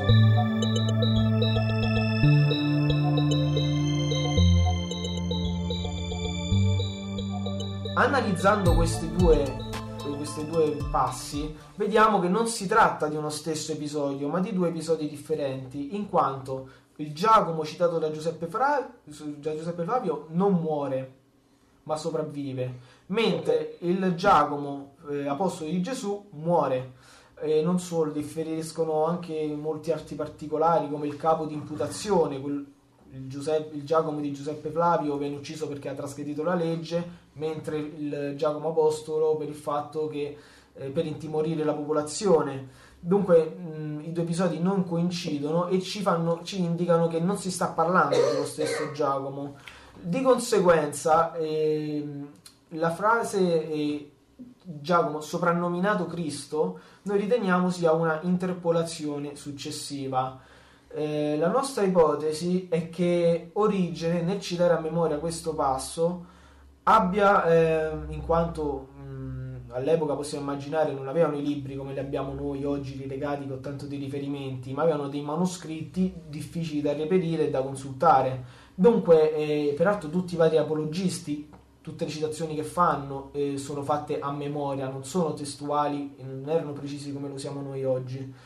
Dunque Origene è il primo che parla, ci parla di questo passo e lo, lo cita a memoria, eh, equivocando. Dunque, eh, probabilmente vi era un patronimico origine, nel testo originale di Giuseppe Flavio a questo Giacomo, patronimico che Origine di citare a memoria omette e crede di, di vedere in questo Giacomo, fratello di Gesù, lo stesso Gesù eh, protagonista della vicenda neotestamentaria. E di conseguenza, Eusebio di Cesarea, che nelle nostre, nelle nostre, ricerche dimostriamo essere l'interpolatore del testimonium, cambia la citazione di origine da discorso indiretto a discorso diretto e inserisce questa frase nel testo di Giuseppe Flavio, ma in questo modo noi siamo riusciti a dimostrare che la seconda più grande testimonianza dell'esistenza storica di Gesù presente in Giuseppe Flavio eh, è, può, è in realtà un falso Ehm, in quanto vi è una piccola glossa inserita non in maniera apposita ma in maniera del tutto casuale. Allora, perché è importante quello che ha detto Alessio? Per due motivi. Uno, per dimostrare che i fratelli di Gesù citati erano realmente mh, fratelli di, di, stesso padre e di stessa madre, non fratellastri né cugini. Secondo, perché eh, gli esegeti per uscire dal fatto di Giacomo e Simone catturati e uccisi sotto Giuda e Galileo, che cosa diranno? Ma Pietro è stato liberato ed è per questo che ce lo ritroviamo dall'angelo con quella enorme magia e per cui ce lo possiamo ritrovare vivo. E quel Giacomo ucciso e crocifisso sotto Giuda e Galileo era un altro Giacomo, Giacomo il minore, di cui Alessio, Alessio vi ha sconfessato l'esistenza. Oltretutto, la eh, costruzione di questo altro Giacomo, cui poi hanno messo, eh, aggiunto detto Cristo, era figlio, eh, secondo la Chiesa, di eh, un'altra Maria, e che poi ci ritroviamo anche come sorella di Maria, pensate un po', un padre che mette lo stesso nome a due sorelle, Maria e Maria, così quando chiama Maria arrivano tutte, se sbriga fa prima, e, e, e sposa eh, di Alfeo. Ma con questa, eh, con questa cosa che cosa hanno fatto? Hanno reso addirittura la Madonna bigama senza rendersene conto, perché quel eh, Giacomo, figlio di Maria e di Alfeo, essendo anche fratello di Gesù, vuol dire che questa Maria ha sposato eh, Giuseppe e, e, era sposa anche di Alfeo. Ha avuto cinque figli maschi, due figlie femmine e oltretutto ci vengono a raccontare che era anche vergine. Ma adesso Alessio vi ha dimostrato che è stata tutta una falsificazione al fine di coprire eh, ciò che Luca eh, col suo errore aveva lasciato eh, capire a tutti quanti che questi due erano figli di Giuda il Galileo, poi quando si accorsero che in Flavio e Giuseppe comparivano eh, Giacomo e Simone, figli di Giuda il Galileo, ma non solo, perché eh, l'altro errore che ha fatto Luca è che quando questo, eh, siccome Teuda venne ucciso tra il 44 e il 46 e Giacomo e Simone tra il 41 e il 44, questo Teuda, essendo gli apostoli ancora vivi, doveva essere ancora vivo anche lui.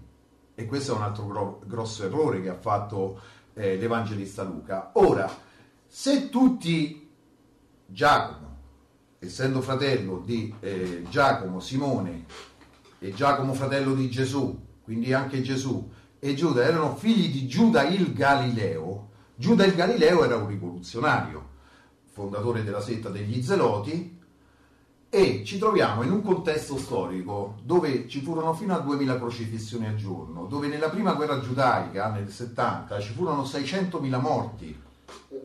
In quel contesto storico, farci credere che un Gesù pacifico predicatore andasse eh, in giro predicando amore e dicendo date a Cesare quel che è di Cesare, ovvero pagate le tasse ai romani, sarebbe stato immediatamente lapitato dai suoi stessi connazionali è come se poi andasse nel, nel covo dei fondamentalisti islamici a, a, predicare amore per gli americani invitandoli a pagare le tasse a Obama. Se qualcuno di voi ci vuole provare a farlo, non so che cosa gli eh. succederebbe. Se fosse oltretutto un talebano anche lui, penso che proprio non, non la scamperebbe. Quindi andiamo un attimo a vedere cosa ci dicono degli storici di Gesù di, quel- di quell'epoca e le frasi di Gesù nei Vangeli che ci ritroviamo nei Vangeli, a dimostrazione che parliamo di rivoluzionari, e che vengono messe stranamente in tutte le omelie.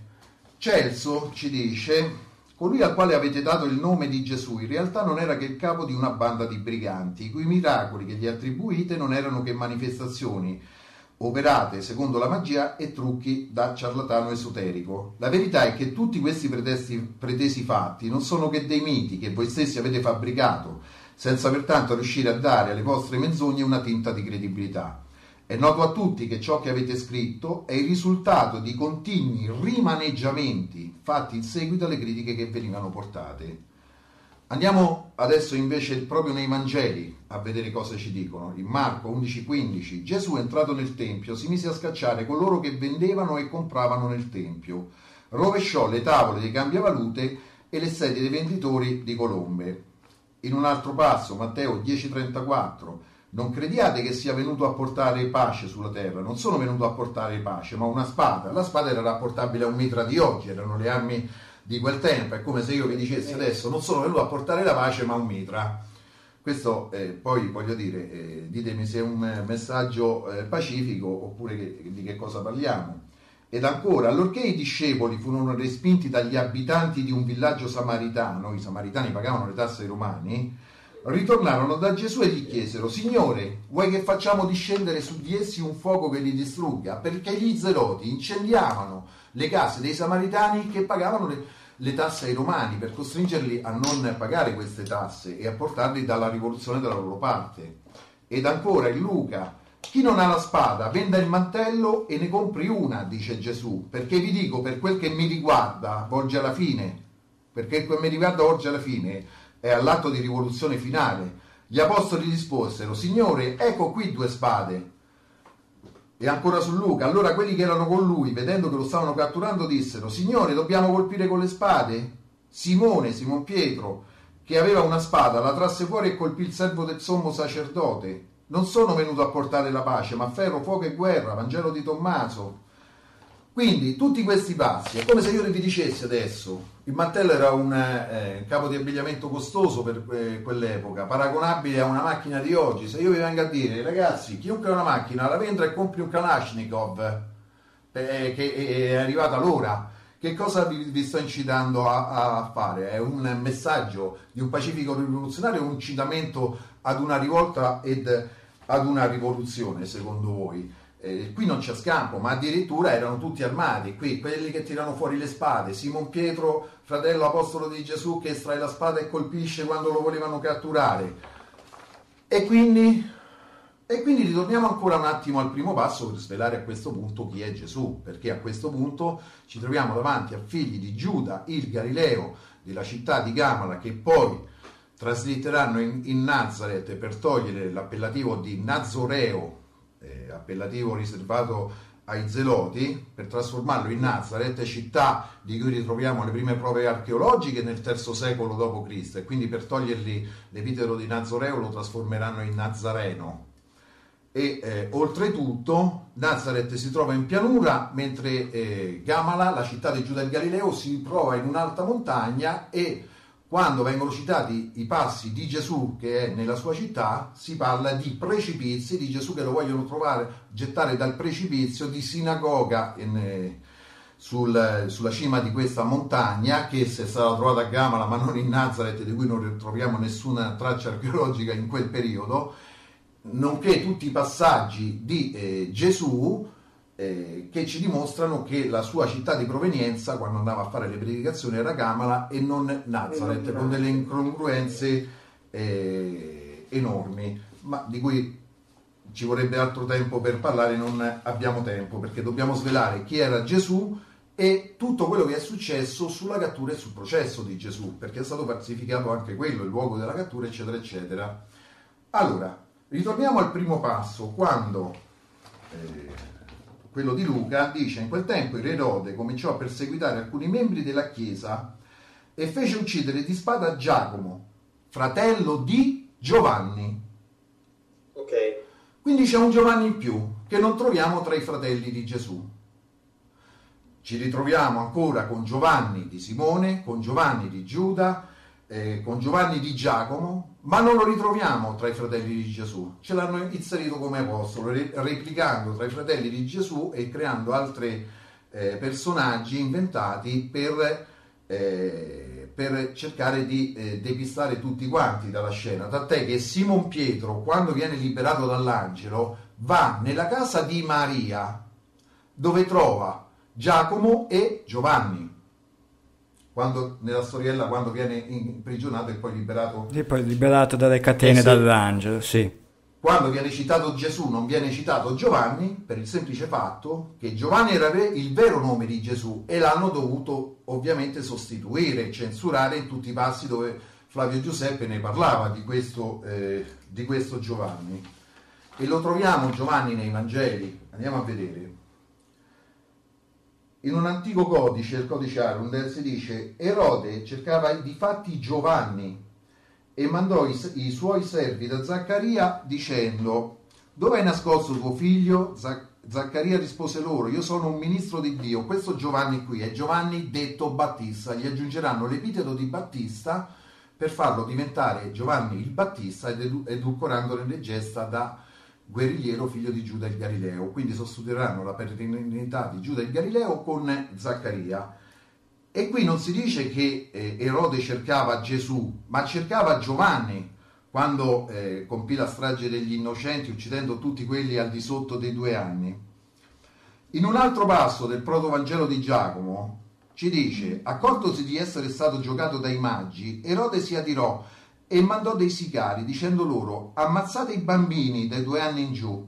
Maria, avendo sentito che si massacravano i bambini, prese il bambino e lo, lo fasciò e lo pose in una mangiatoia di buoi. Quindi è generico Maria, sente che vuole dei bambini.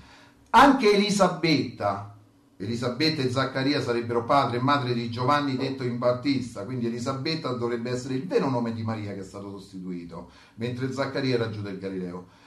Anche Elisabetta, sentito che si cercava Giovanni, non Gesù, Giovanni, lo prese e salì sulla montagna, Gamala, guardandosi attorno ove nasconderlo, ma non c'era alcun posto come nascondiglio. Elisabetta allora gemendo disse a gran voce, Monte di Dio, accoglie una madre con il suo figlio.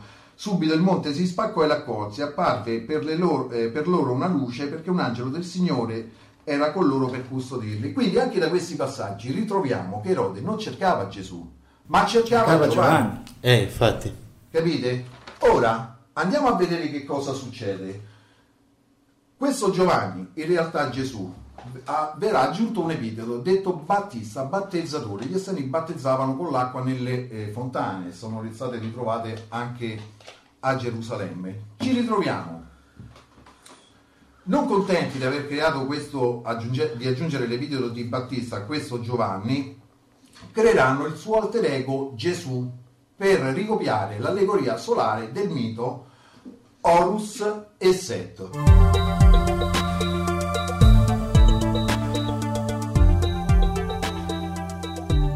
Horus, sole nascente, Set era la notte che arrivava.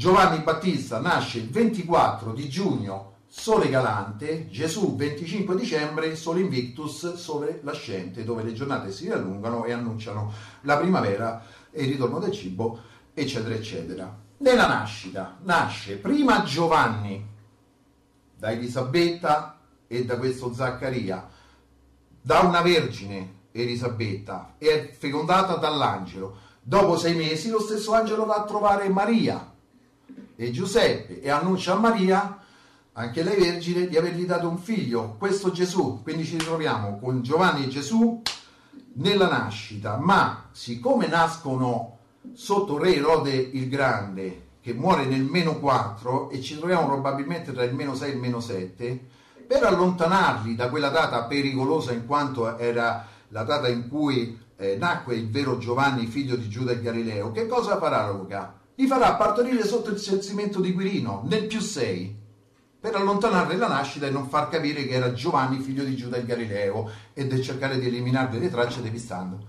Risultato, la Madonna ed Elisabetta con questo pancione per oltre 11 anni. tutte e due poveracce.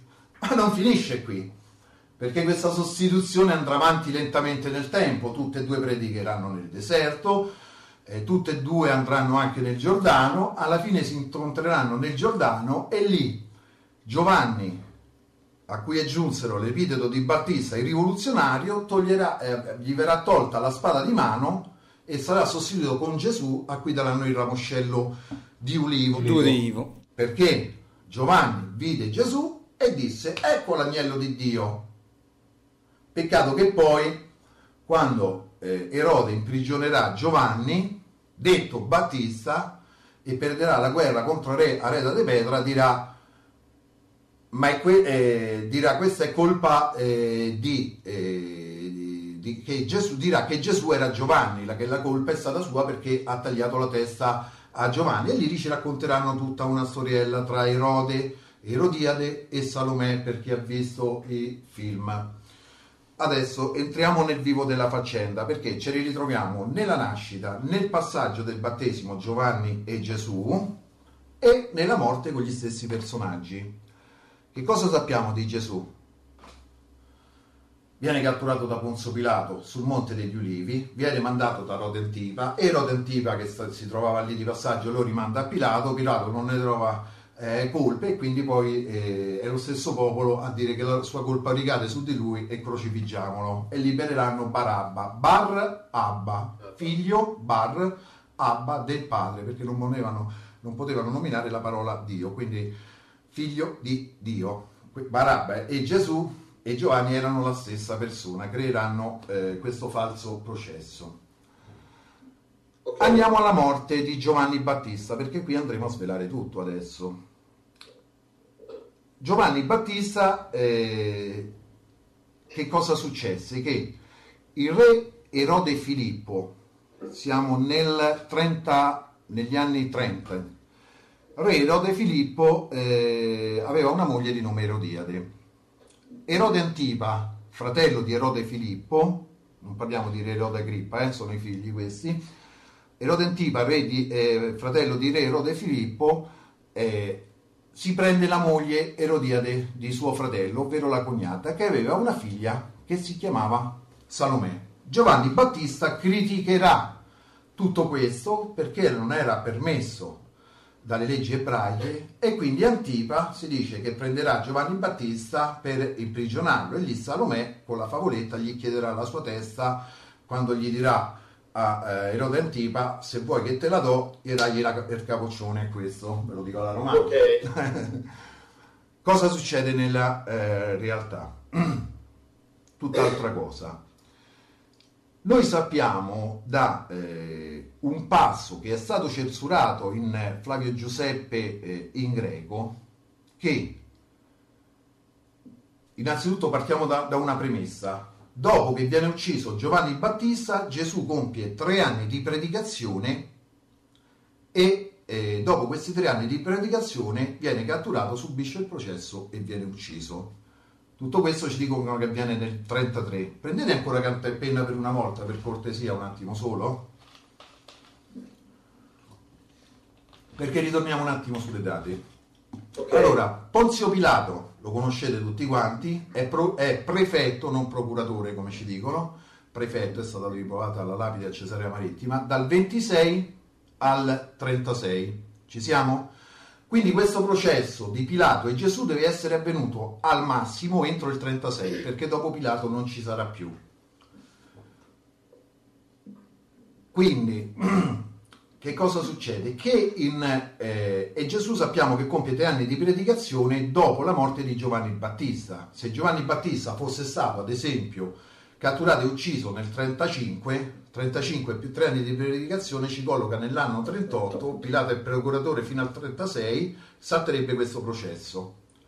Bene, da eh, un manoscritto dell'undicesimo e dodicesimo secolo di Flavio Giuseppe in russo antico Slavorum, ci ritroviamo un passo che sfuggì alle pie mani censorie dei eh, padri amanuensi, dove Giovanni il Battista parla della morte di re Erode Filippo, che è avvenuta nell'anno 34. Quindi questo ci porta a capire, e tutte le fonti, i testi, i documenti li ritrovate nel libro Gesù il Che Guevara in, eh, eh, dell'anno zero eh, che abbiamo messo in vendita in ebook adesso. Che è già appunto in vendita come ebook. Dopo il 34 sappiamo che eh, Giovanni, detto Battista, è ancora vivo, ok? Ci siete fino a qui. E sappiamo che verrà catturato e ucciso poco prima che eh, Erode Antipa subì la sconfitta da parte di re Areta de Petra che viene nel 36. Quindi tra il 34 e il 36 ci troviamo nell'anno 35 quando viene eh, catturato e ucciso Giovanni a cui è giunse il nome di Battista. 35 più 3 anni di predicazione di Gesù dopo la morte ci colloca l'eventuale processo Gesù-Pilato nell'anno 38 quando Pilato non era più procuratore, fu allontanato nel- Peccato che appunto Pilato non dal era più 36 procuratore. è saltato il processo Pilato-Gesù e quindi nel 35 che cosa successe? Qualche- è successo qualche evento particolare dove che possiamo ricollocare a questo Giovanni ucciso? Assolutamente sì. Nel 35 avviene una strage famosa chiamata strage dei Samaritani, dove un gran numero di persone armate di bastoni e di spade si riunì a Tiratana, so- in Samaria, ai piedi del monte Garizim, che fu sostituito con il monte degli ulivi di Gesù. La stessa folla armata di spade e bastoni la ritroviamo sul monte degli ulivi con Gesù. Queste persone furono, eh, si dice nei testi di Giuseppe Flavio, fu ovviamente tolto il nome del rivoluzionario che portò lì queste persone per andare contro re Erode Antipa, perché Erode Antipa era un usurpatore, i veri legittimi eredi al, al trono erano gli Asmonei, cioè Giuda il Galileo e i suoi figli della dinastia degli Asmonei che furono scalzati dai romani per mettere al loro posto gli Idumei, ovvero gli Erodiani, la dinastia di Erode. E quindi ecco perché ci furono tutte queste guerre tra gli Asmonei e gli Erodiani in quel periodo. E Gesù, Giuda il Galileo, Ezechia suo nonno, erano tutti di famiglia asmonea, compreso lo storico Giuseppe Flavio. Nel 35 abbiamo detto a Tiratana, sotto il Monte Garizim, si riunì una gran folla eh, sotto un sedicente profeta che gli disse di, li avrebbe portati sul Monte Garizim dove gli avrebbe mostrato i sacri vasi di Mosè. Cosa che è assolutamente falsa, in quanto se sarebbero andati lì su non, c'è- non c'era nessun vaso eh, di Mosè. Ovviamente qui si tratta, e poi non ci sarebbe stata alcuna ragione di andare armati di spade e di bastoni per andare a, a vedere fare una visita a questi, Eh, a questi vasi. Ma Pilato li prevenne e con l'intera corte li aspettò sulla sommità del monte, scese e uccise una gran quantità di samaritani, catturò i capi della rivolta e li uccise. Quindi che cosa è successo? Che i capi della rivolta, Giovanni e probabilmente altri due insieme a lui, furono portati poi a Gerusalemme e lì crocifissi. Gesù montò su un asino, questo Giovanni fu irriso da Pilato che lo fece entrare eh, irridendolo davanti a tutti quanti per mostrarlo come trofeo e lì furono processati e catturati. Qui siamo nel 35 e ci ritroviamo sotto Pilato, eh, mentre il processo Pilato-Gesù vi ricordo che andrebbe collocato nel 38 e quindi andrebbe... eh, E saremmo fuori dalle Eh, date. ma andiamo an- ancora con le incongruenze storiche che hanno creato su Giovanni il Battista per dimostrarvi le falsità. Perché quando catturano Giovanni il Battista, eh, la scusa è che quando questo Giovanni radunò questa- tutta questa folla, la scusa fu che Giovanni Erode Antipa aveva sposato Erodiade, sorella del fratello Erode Filippo, e aveva una figlia di nome Salomè, e questo era severamente proibito dalla legge ebraica. Quindi usò questo pretesto per radunare questa folla e andare a attaccare Erode Antipa, che in quel momento stava per avere un conflitto con re Areta de Petra, quindi non potendo intervenire di persona, chiese aiuto a Pilato e Pilato a Sebastia aveva un'intera corte, l'intera corte che andò a catturare Gesù. Ce la troviamo in Giovanni quando ci dice che un'intera corte partì per andare a catturare Gesù. Un'intera corte sono 600 legionari più un'ala di cavalleria. Quindi stiamo parlando di un contingente eh, molto grosso e forte in un periodo storico eh, dove c'erano eh, dei grossi conflitti. Ma non finisce qui, perché ci dicono che Giovanni, quando, verrà, eh, quando Erode, Ant- Erode Antipa catturerà Giovanni perché aveva rotto le scatole con questa storia di Erodiade, eccetera, eccetera, lo imprigionò nella fortezza del Macheronte. E questa è un'altra bugia perché il Macheronte era sotto il dominio del re Areta de Petra, ce lo dice lo stesso Giuseppe Flavio, con cui il re Erode Antipa si scontrò in guerra nel 36 ed era erano inammissibile ed impossibile. E guarda caso, la testa di Giovanni Battista e il luogo dove venne imprigionato Battista, il Malalas, eh, del decim- eh, del, ehm, che scrisse iconografie del X secolo, ci disse che eh, fu imprigionato nella fortezza di Sebasse. Nella fortezza di Sebasse ancora si trova, eh, fu lì che fu tagliata la testa di Giovanni, dove ancora si trova la sua tomba e dove viene venerato ancora oggi dai Mandei come Messia, dicendo che Gesù era un impostore, eh, una persona non esistita. E ci ritroviamo con i cavalieri templari e con i catari che furono distrutti perché loro, l'eresia giovannita, riconoscevano Giovanni detto Battista come vero messia e non Gesù. Tant'è che in molte raffigurazioni del- di Leonardo da Vinci vi trovate, eh, non potevano dire la verità altrimenti la Chiesa li avrebbe uccisi, Giovanni Battista sempre in alto e Gesù sempre più in basso rispetto a questo Giovanni il Battista. Ah, ecco, che è cosa vero. è successo? Loro hanno sostituito il monte eh, Gorazim o Garizim o Gerizim, a questi tre nomi, con il monte degli ulivi. Hanno spostato la gran folla che è armata di bastoni eh, e spade dal monte Gerizim al monte degli ulivi. Pilato che parte da Sebasse con la corte, la corte l'hanno spostata a Gerusalemme, in quanto aveva un'altra corte anche eh, a Gerusalemme, ma quel processo Pilato Gesù non poteva esistere perché se Giovanni Battista è stato ucciso nel 35 come abbiamo dimostrato con le date 35 più 3 anni di predicazione di Gesù va a finire nel 38 nel 38 eh, Ponzio Pilato non era più procuratore in carica perché lo è stato fino al 36 ma ci si trova invece dentro con tutte le scarpe Giovanni che abbiamo visto fratello di quel Giacomo e quindi fratello di quel Gesù che non viene nominato tra i fratelli di Gesù perché Giovanni era Gesù. Fine della storia ragazzi.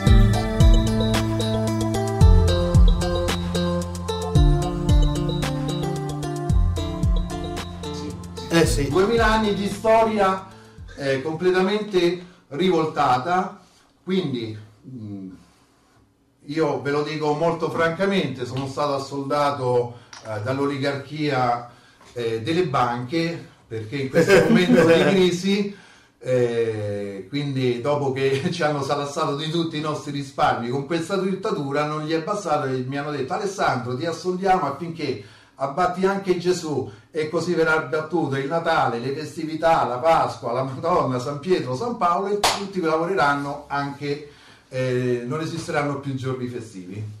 E così dobbiamo lavorare 365 giorni all'anno Come vuole il nuovo ordine mondiale. come vuole il nuovo ordine Cioè, mondiale. ho, ho il conto in banca alle isole Cayman e i ragazzi dopo questa trasmissione vi saluto. Mandaci una cartolina allora quando ti sposti. No, beh, è estremamente interessante. Eh, sinceramente ti devo dire che è molto interessante, bisogna ascoltarsi e riascoltarsi un po' di volte Sì, i vari passaggi e leggerli. perché Su YouTube ci sono tutta una serie di tuoi filmati con scritti, Ecco, sul perché libro- effettivamente non è una cosa immediata, te lo dico.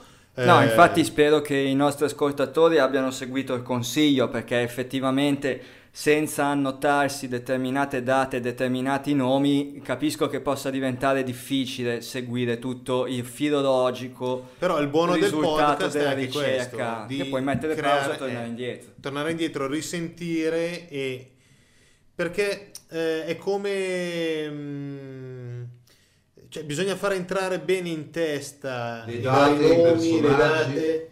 E soprattutto perché stiamo parlando di una storia che siamo abituati a pensare in una certa maniera da assodata. 2000 anni a questa parte, quando invece i- gli approfondimenti offertici dai De Angelis su basi oggettive, perché stiamo parlando Sì. delle- dei documenti, delle- dei testi e dei- dei racconti di Giuseppe Flavio, Sì, sì. oltre che ci raccontano una storia diversa, ma Completamente. completamente diversa.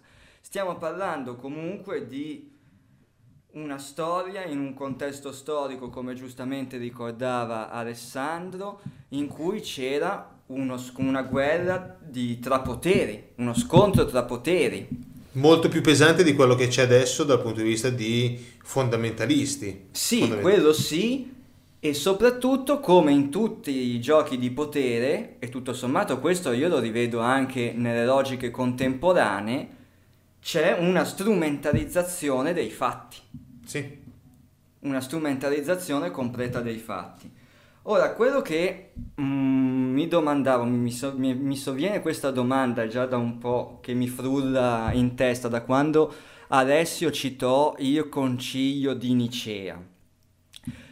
Eh, volevo capire se prima del concilio di Nicea, allora, la carnalità dei fratelli di Gesù era invece sancita nei testi, chiamiamola così, cioè era riconosciuta anche da quegli ambienti di Gesù, gio- eh, cioè la carnalità dei fratelli di Gesù e quindi tutta la famiglia e i personaggi coinvolti. Beh, eh, diciamo che gli unici- l'unico padre pre-niceano che parla della questione dei fratelli è Tertulliano. Ok. E Tertulliano era un grande sostenitore della verginità di Maria, tuttavia ritiene che i fratelli di Gesù siano fratelli carnali. Per questo è molto Perfetto. importante la- eh, l'opinione di Tertulliano, perché loro sostenevano che eh, solamente la prima verginità di Maria, Gesù come primogenito, e al seguito gli altri fratelli ma in realtà ci sono anche molti altri vari apologisti fino al IV secolo come il Vezio che continuavano a sostenere questa, eh, questa ipotesi, diciamo l'ipotesi della verginità perpetua risultava nuova al IV secolo. Eh, invece ai tempi di oggi la diamo quasi per scontata, per questo Certo. le ricerche che noi conduciamo, la ma- molti purtroppo eh, studiosi Sì, sono avendo, di parte. avendo Maria per noi come cristiani di fede, diciamo quelli che vanno a catechismo, eccetera, un unico figlio che è Gesù, per cui se l'ha avuta com- che era vergine, poi dopo non ne ha avuti altri, per cui è rimasta Ma vergine. anche Cioè, perché sostanzialmente, come ci ricordava. Alessandro, tutti quelli che hanno pensato anche a idee diverse sono stati nel tempo cancellati. Vedi i catari, come giustamente diceva Sì, sì, Alessandro, sì. li hanno sterminati tutti. Proprio perché questo segreto, il loro segreto, che Era oggi è anche nostro, è talmente importante perché insidiava i fondamenti del potere stesso ecclesiastico alla radice. E quindi possiamo dire che il segreto del Santo Graal, se il segreto c'è stato, era proprio questo, ragazzi. Fu questo il segreto che custodivano i Templari, anche se eh, io penso che loro eh, adoravano, pensavano che il Messia fu, era Giovanni detto Battista, non capendo che però quel Giovanni a cui aggiunsero il nome di, Ba- di Battista era il figlio di Giuda, del rivoluzionario Giulio, Giuda il Galileo. Ok, a me viene un'altra domanda però. Nei testi sacri nel diciamo, Nuovo Testamento, eh, la verginità di Maria viene eh, accostata al fatto che arriva l'angelo, eccetera, eccetera, e quindi c'è il discorso dell'angelo. Eh, se si va a guardare appunto quello che voi avete detto, non esisterebbe in quel periodo nessun angelo e quindi nessuna... cioè la storia dell'angelo sarebbe completamente inventata all'interno del Nuovo Testamento. Nel Vecchio Testamento, invece, tutto il ragionamento legato a il Signore Yahweh o come magari molti di noi che ci scherzano sopra YHWH con gli angeli che sono angeli ma che se si va a prendere alla lettera alcuni passi della Bibbia sono mor- molto carnali, sono molto visibili da vicino che sono completamente diversi dalle persone normali, però sono comunque persone normali e hanno una tecnologia diversa o hanno un qualcosa di diverso. La classica eh, come si dice, la, la scena dei due angeli che da lontano si avvicinano. E poi quando E- si avvicinano si rende conto che, che erano appunto angeli. che poi dopo si chiudono all'interno di un- della Si casa mettono e a mangiare, bere, ridere e scherzare. Quindi E c'è c'è comportamenti nu- che nulla hanno a che vedere con una realtà trascendente. tutto questo ragionamento legato agli angeli, anche nel Vecchio Testamento, è un qualcosa di strumentale, Cioè, secondo come, voi... come- come la verginità di Maria e come il aver creato un unico Gesù senza, fi- senza fratelli, eccetera, all'interno del Nuovo Testamento.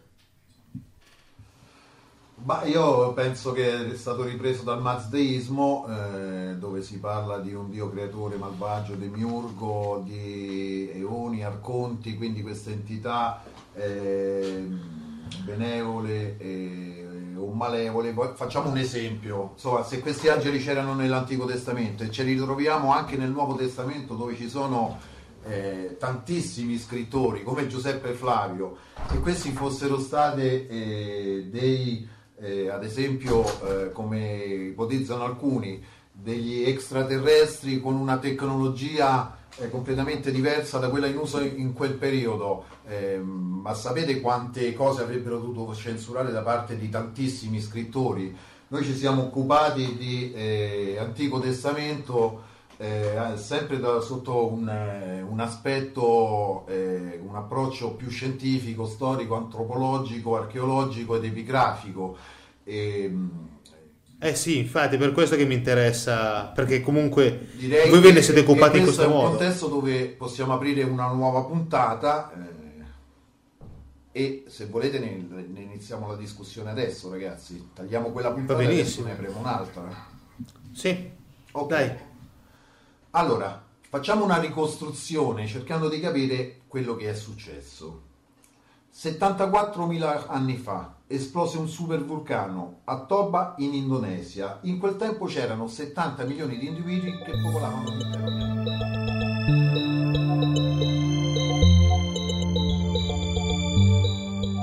Gli inserti musicali che avete ascoltato in questa puntata di Atlanticast sono tratti dalla canzone Poseidon, realizzata da Ruby Seb, appartenenti all'omonimo album Poseidon.